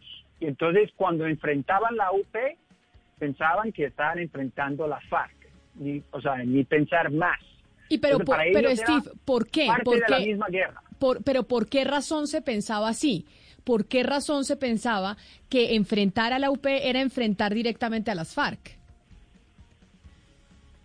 Pues como, como había nacido directamente del seno de, la, de las FARC eh, durante un proceso de paz entre el Estado y las FARC, pues ellos ya hacían la ligación directa, porque claro, hubo pero, una ligación directa. Claro, pero siempre, y, ahí le pregunto a José Antequera, siempre uno de los reclamos que han hecho desde la UP es que no los pueden estigmatizar diciendo que, diciendo que, eran, diciendo que eran el brazo político de las FARC.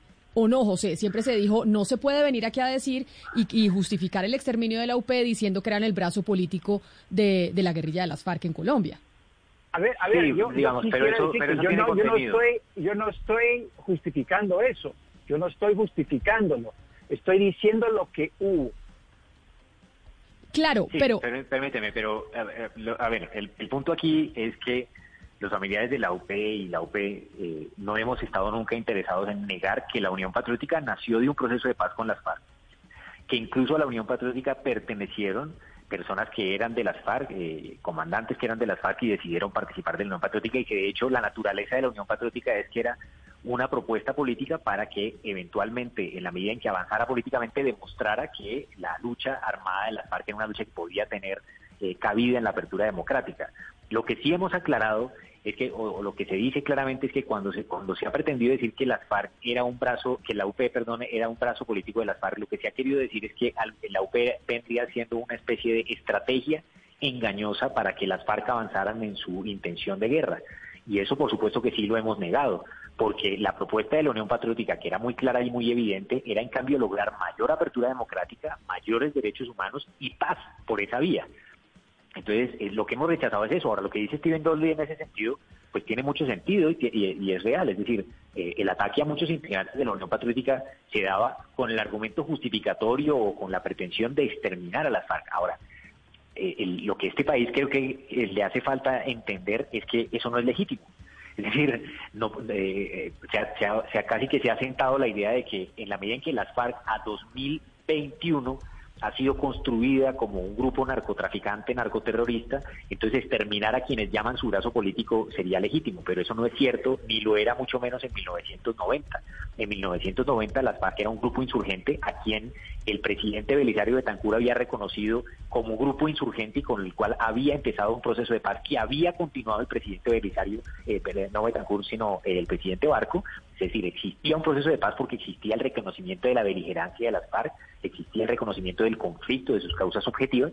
La Unión Patriótica era un movimiento político, legal, eh, que por supuesto que actuaba dentro de esa circunstancia y en ese contexto con una propuesta de paz, y quienes pretenden decir que, se exterminaba a la UP como brazo político de las FARC, eh, justificando, pues en realidad lo que están haciendo es admitir que están justificando un crimen de lesa humanidad contra un partido reconocido en democracia que actuaba en democracia, y además negando el hecho de que eso sí está absolutamente claro y es evidente que ningún integrante de la Unión Patriótica fue asesinado, digamos, en defensa o en combate. A todos los asesinaron inermes.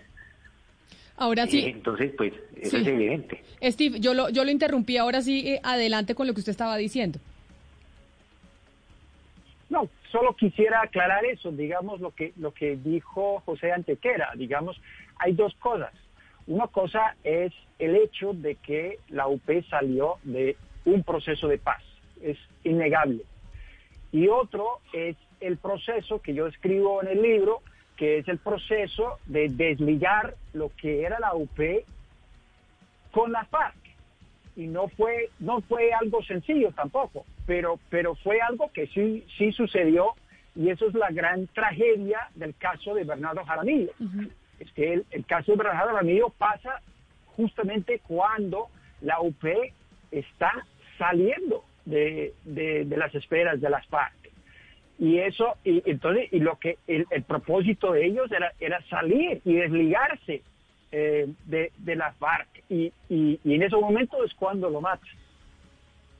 Pues ahí está, ese es uno de los capítulos pendientes, uno de tantos capítulos pendientes que tenemos nosotros en la historia de Colombia, saber realmente qué fue lo que pasó con la UP con ese genocidio, con el exterminio de la Unión Patriótica, quiénes fueron los responsables, quiénes estuvieron detrás. Y eso es lo que intenta hacer eh, la JEP con el llamado de Miguel Maza Márquez y por eso queríamos llamar tanto a Andrei Gómez, que es profesor eh, investigador, pero también a José Antequera y a Steven Dudley, los tres que conocen de lo que pasó con, eh, con la historia de la UP y que creo que es algo que, que tendremos o que conoceremos, ojalá, en los próximos años después de la investigación que pueda llegar a ser la JEP. Aunque José, yo lo entiendo que usted dice esto no es solo la JEP, esto tiene que ser la justicia y el Estado colombiano dando una respuesta a qué fue lo que pasó con, eh, con el exterminio de la Unión Patriótica. A los tres, yo quiero darles las gracias enormemente. Profesor Andrés Gómez, Andrés Gómez, gracias por estar con nosotros hoy aquí en Mañanas Blue.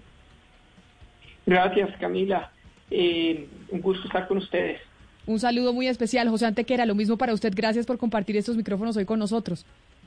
Muchas gracias a ti, Camila, por el espacio. Me alegra mucho saludarte y bueno, esperemos que este proceso siga avanzando para la justicia y la paz en nuestro país. Es lo que esperamos todos. Y también, eh, profesor Steven Dudley, cofundador y codirector de Inside Crime, gracias por aceptar la invitación hoy de Mañanas Blue para hablar de Miguel Maza Márquez y la Unión Patriótica. Muchas gracias por tenerme, muchas gracias. Y Ana Cristina, así entonces esperamos cuando sea, ¿cuándo tiene Maza Márquez que ir a la JEP? No, el llamado ya se lo hicieron, todavía no está el, el pues cuando empiezan las...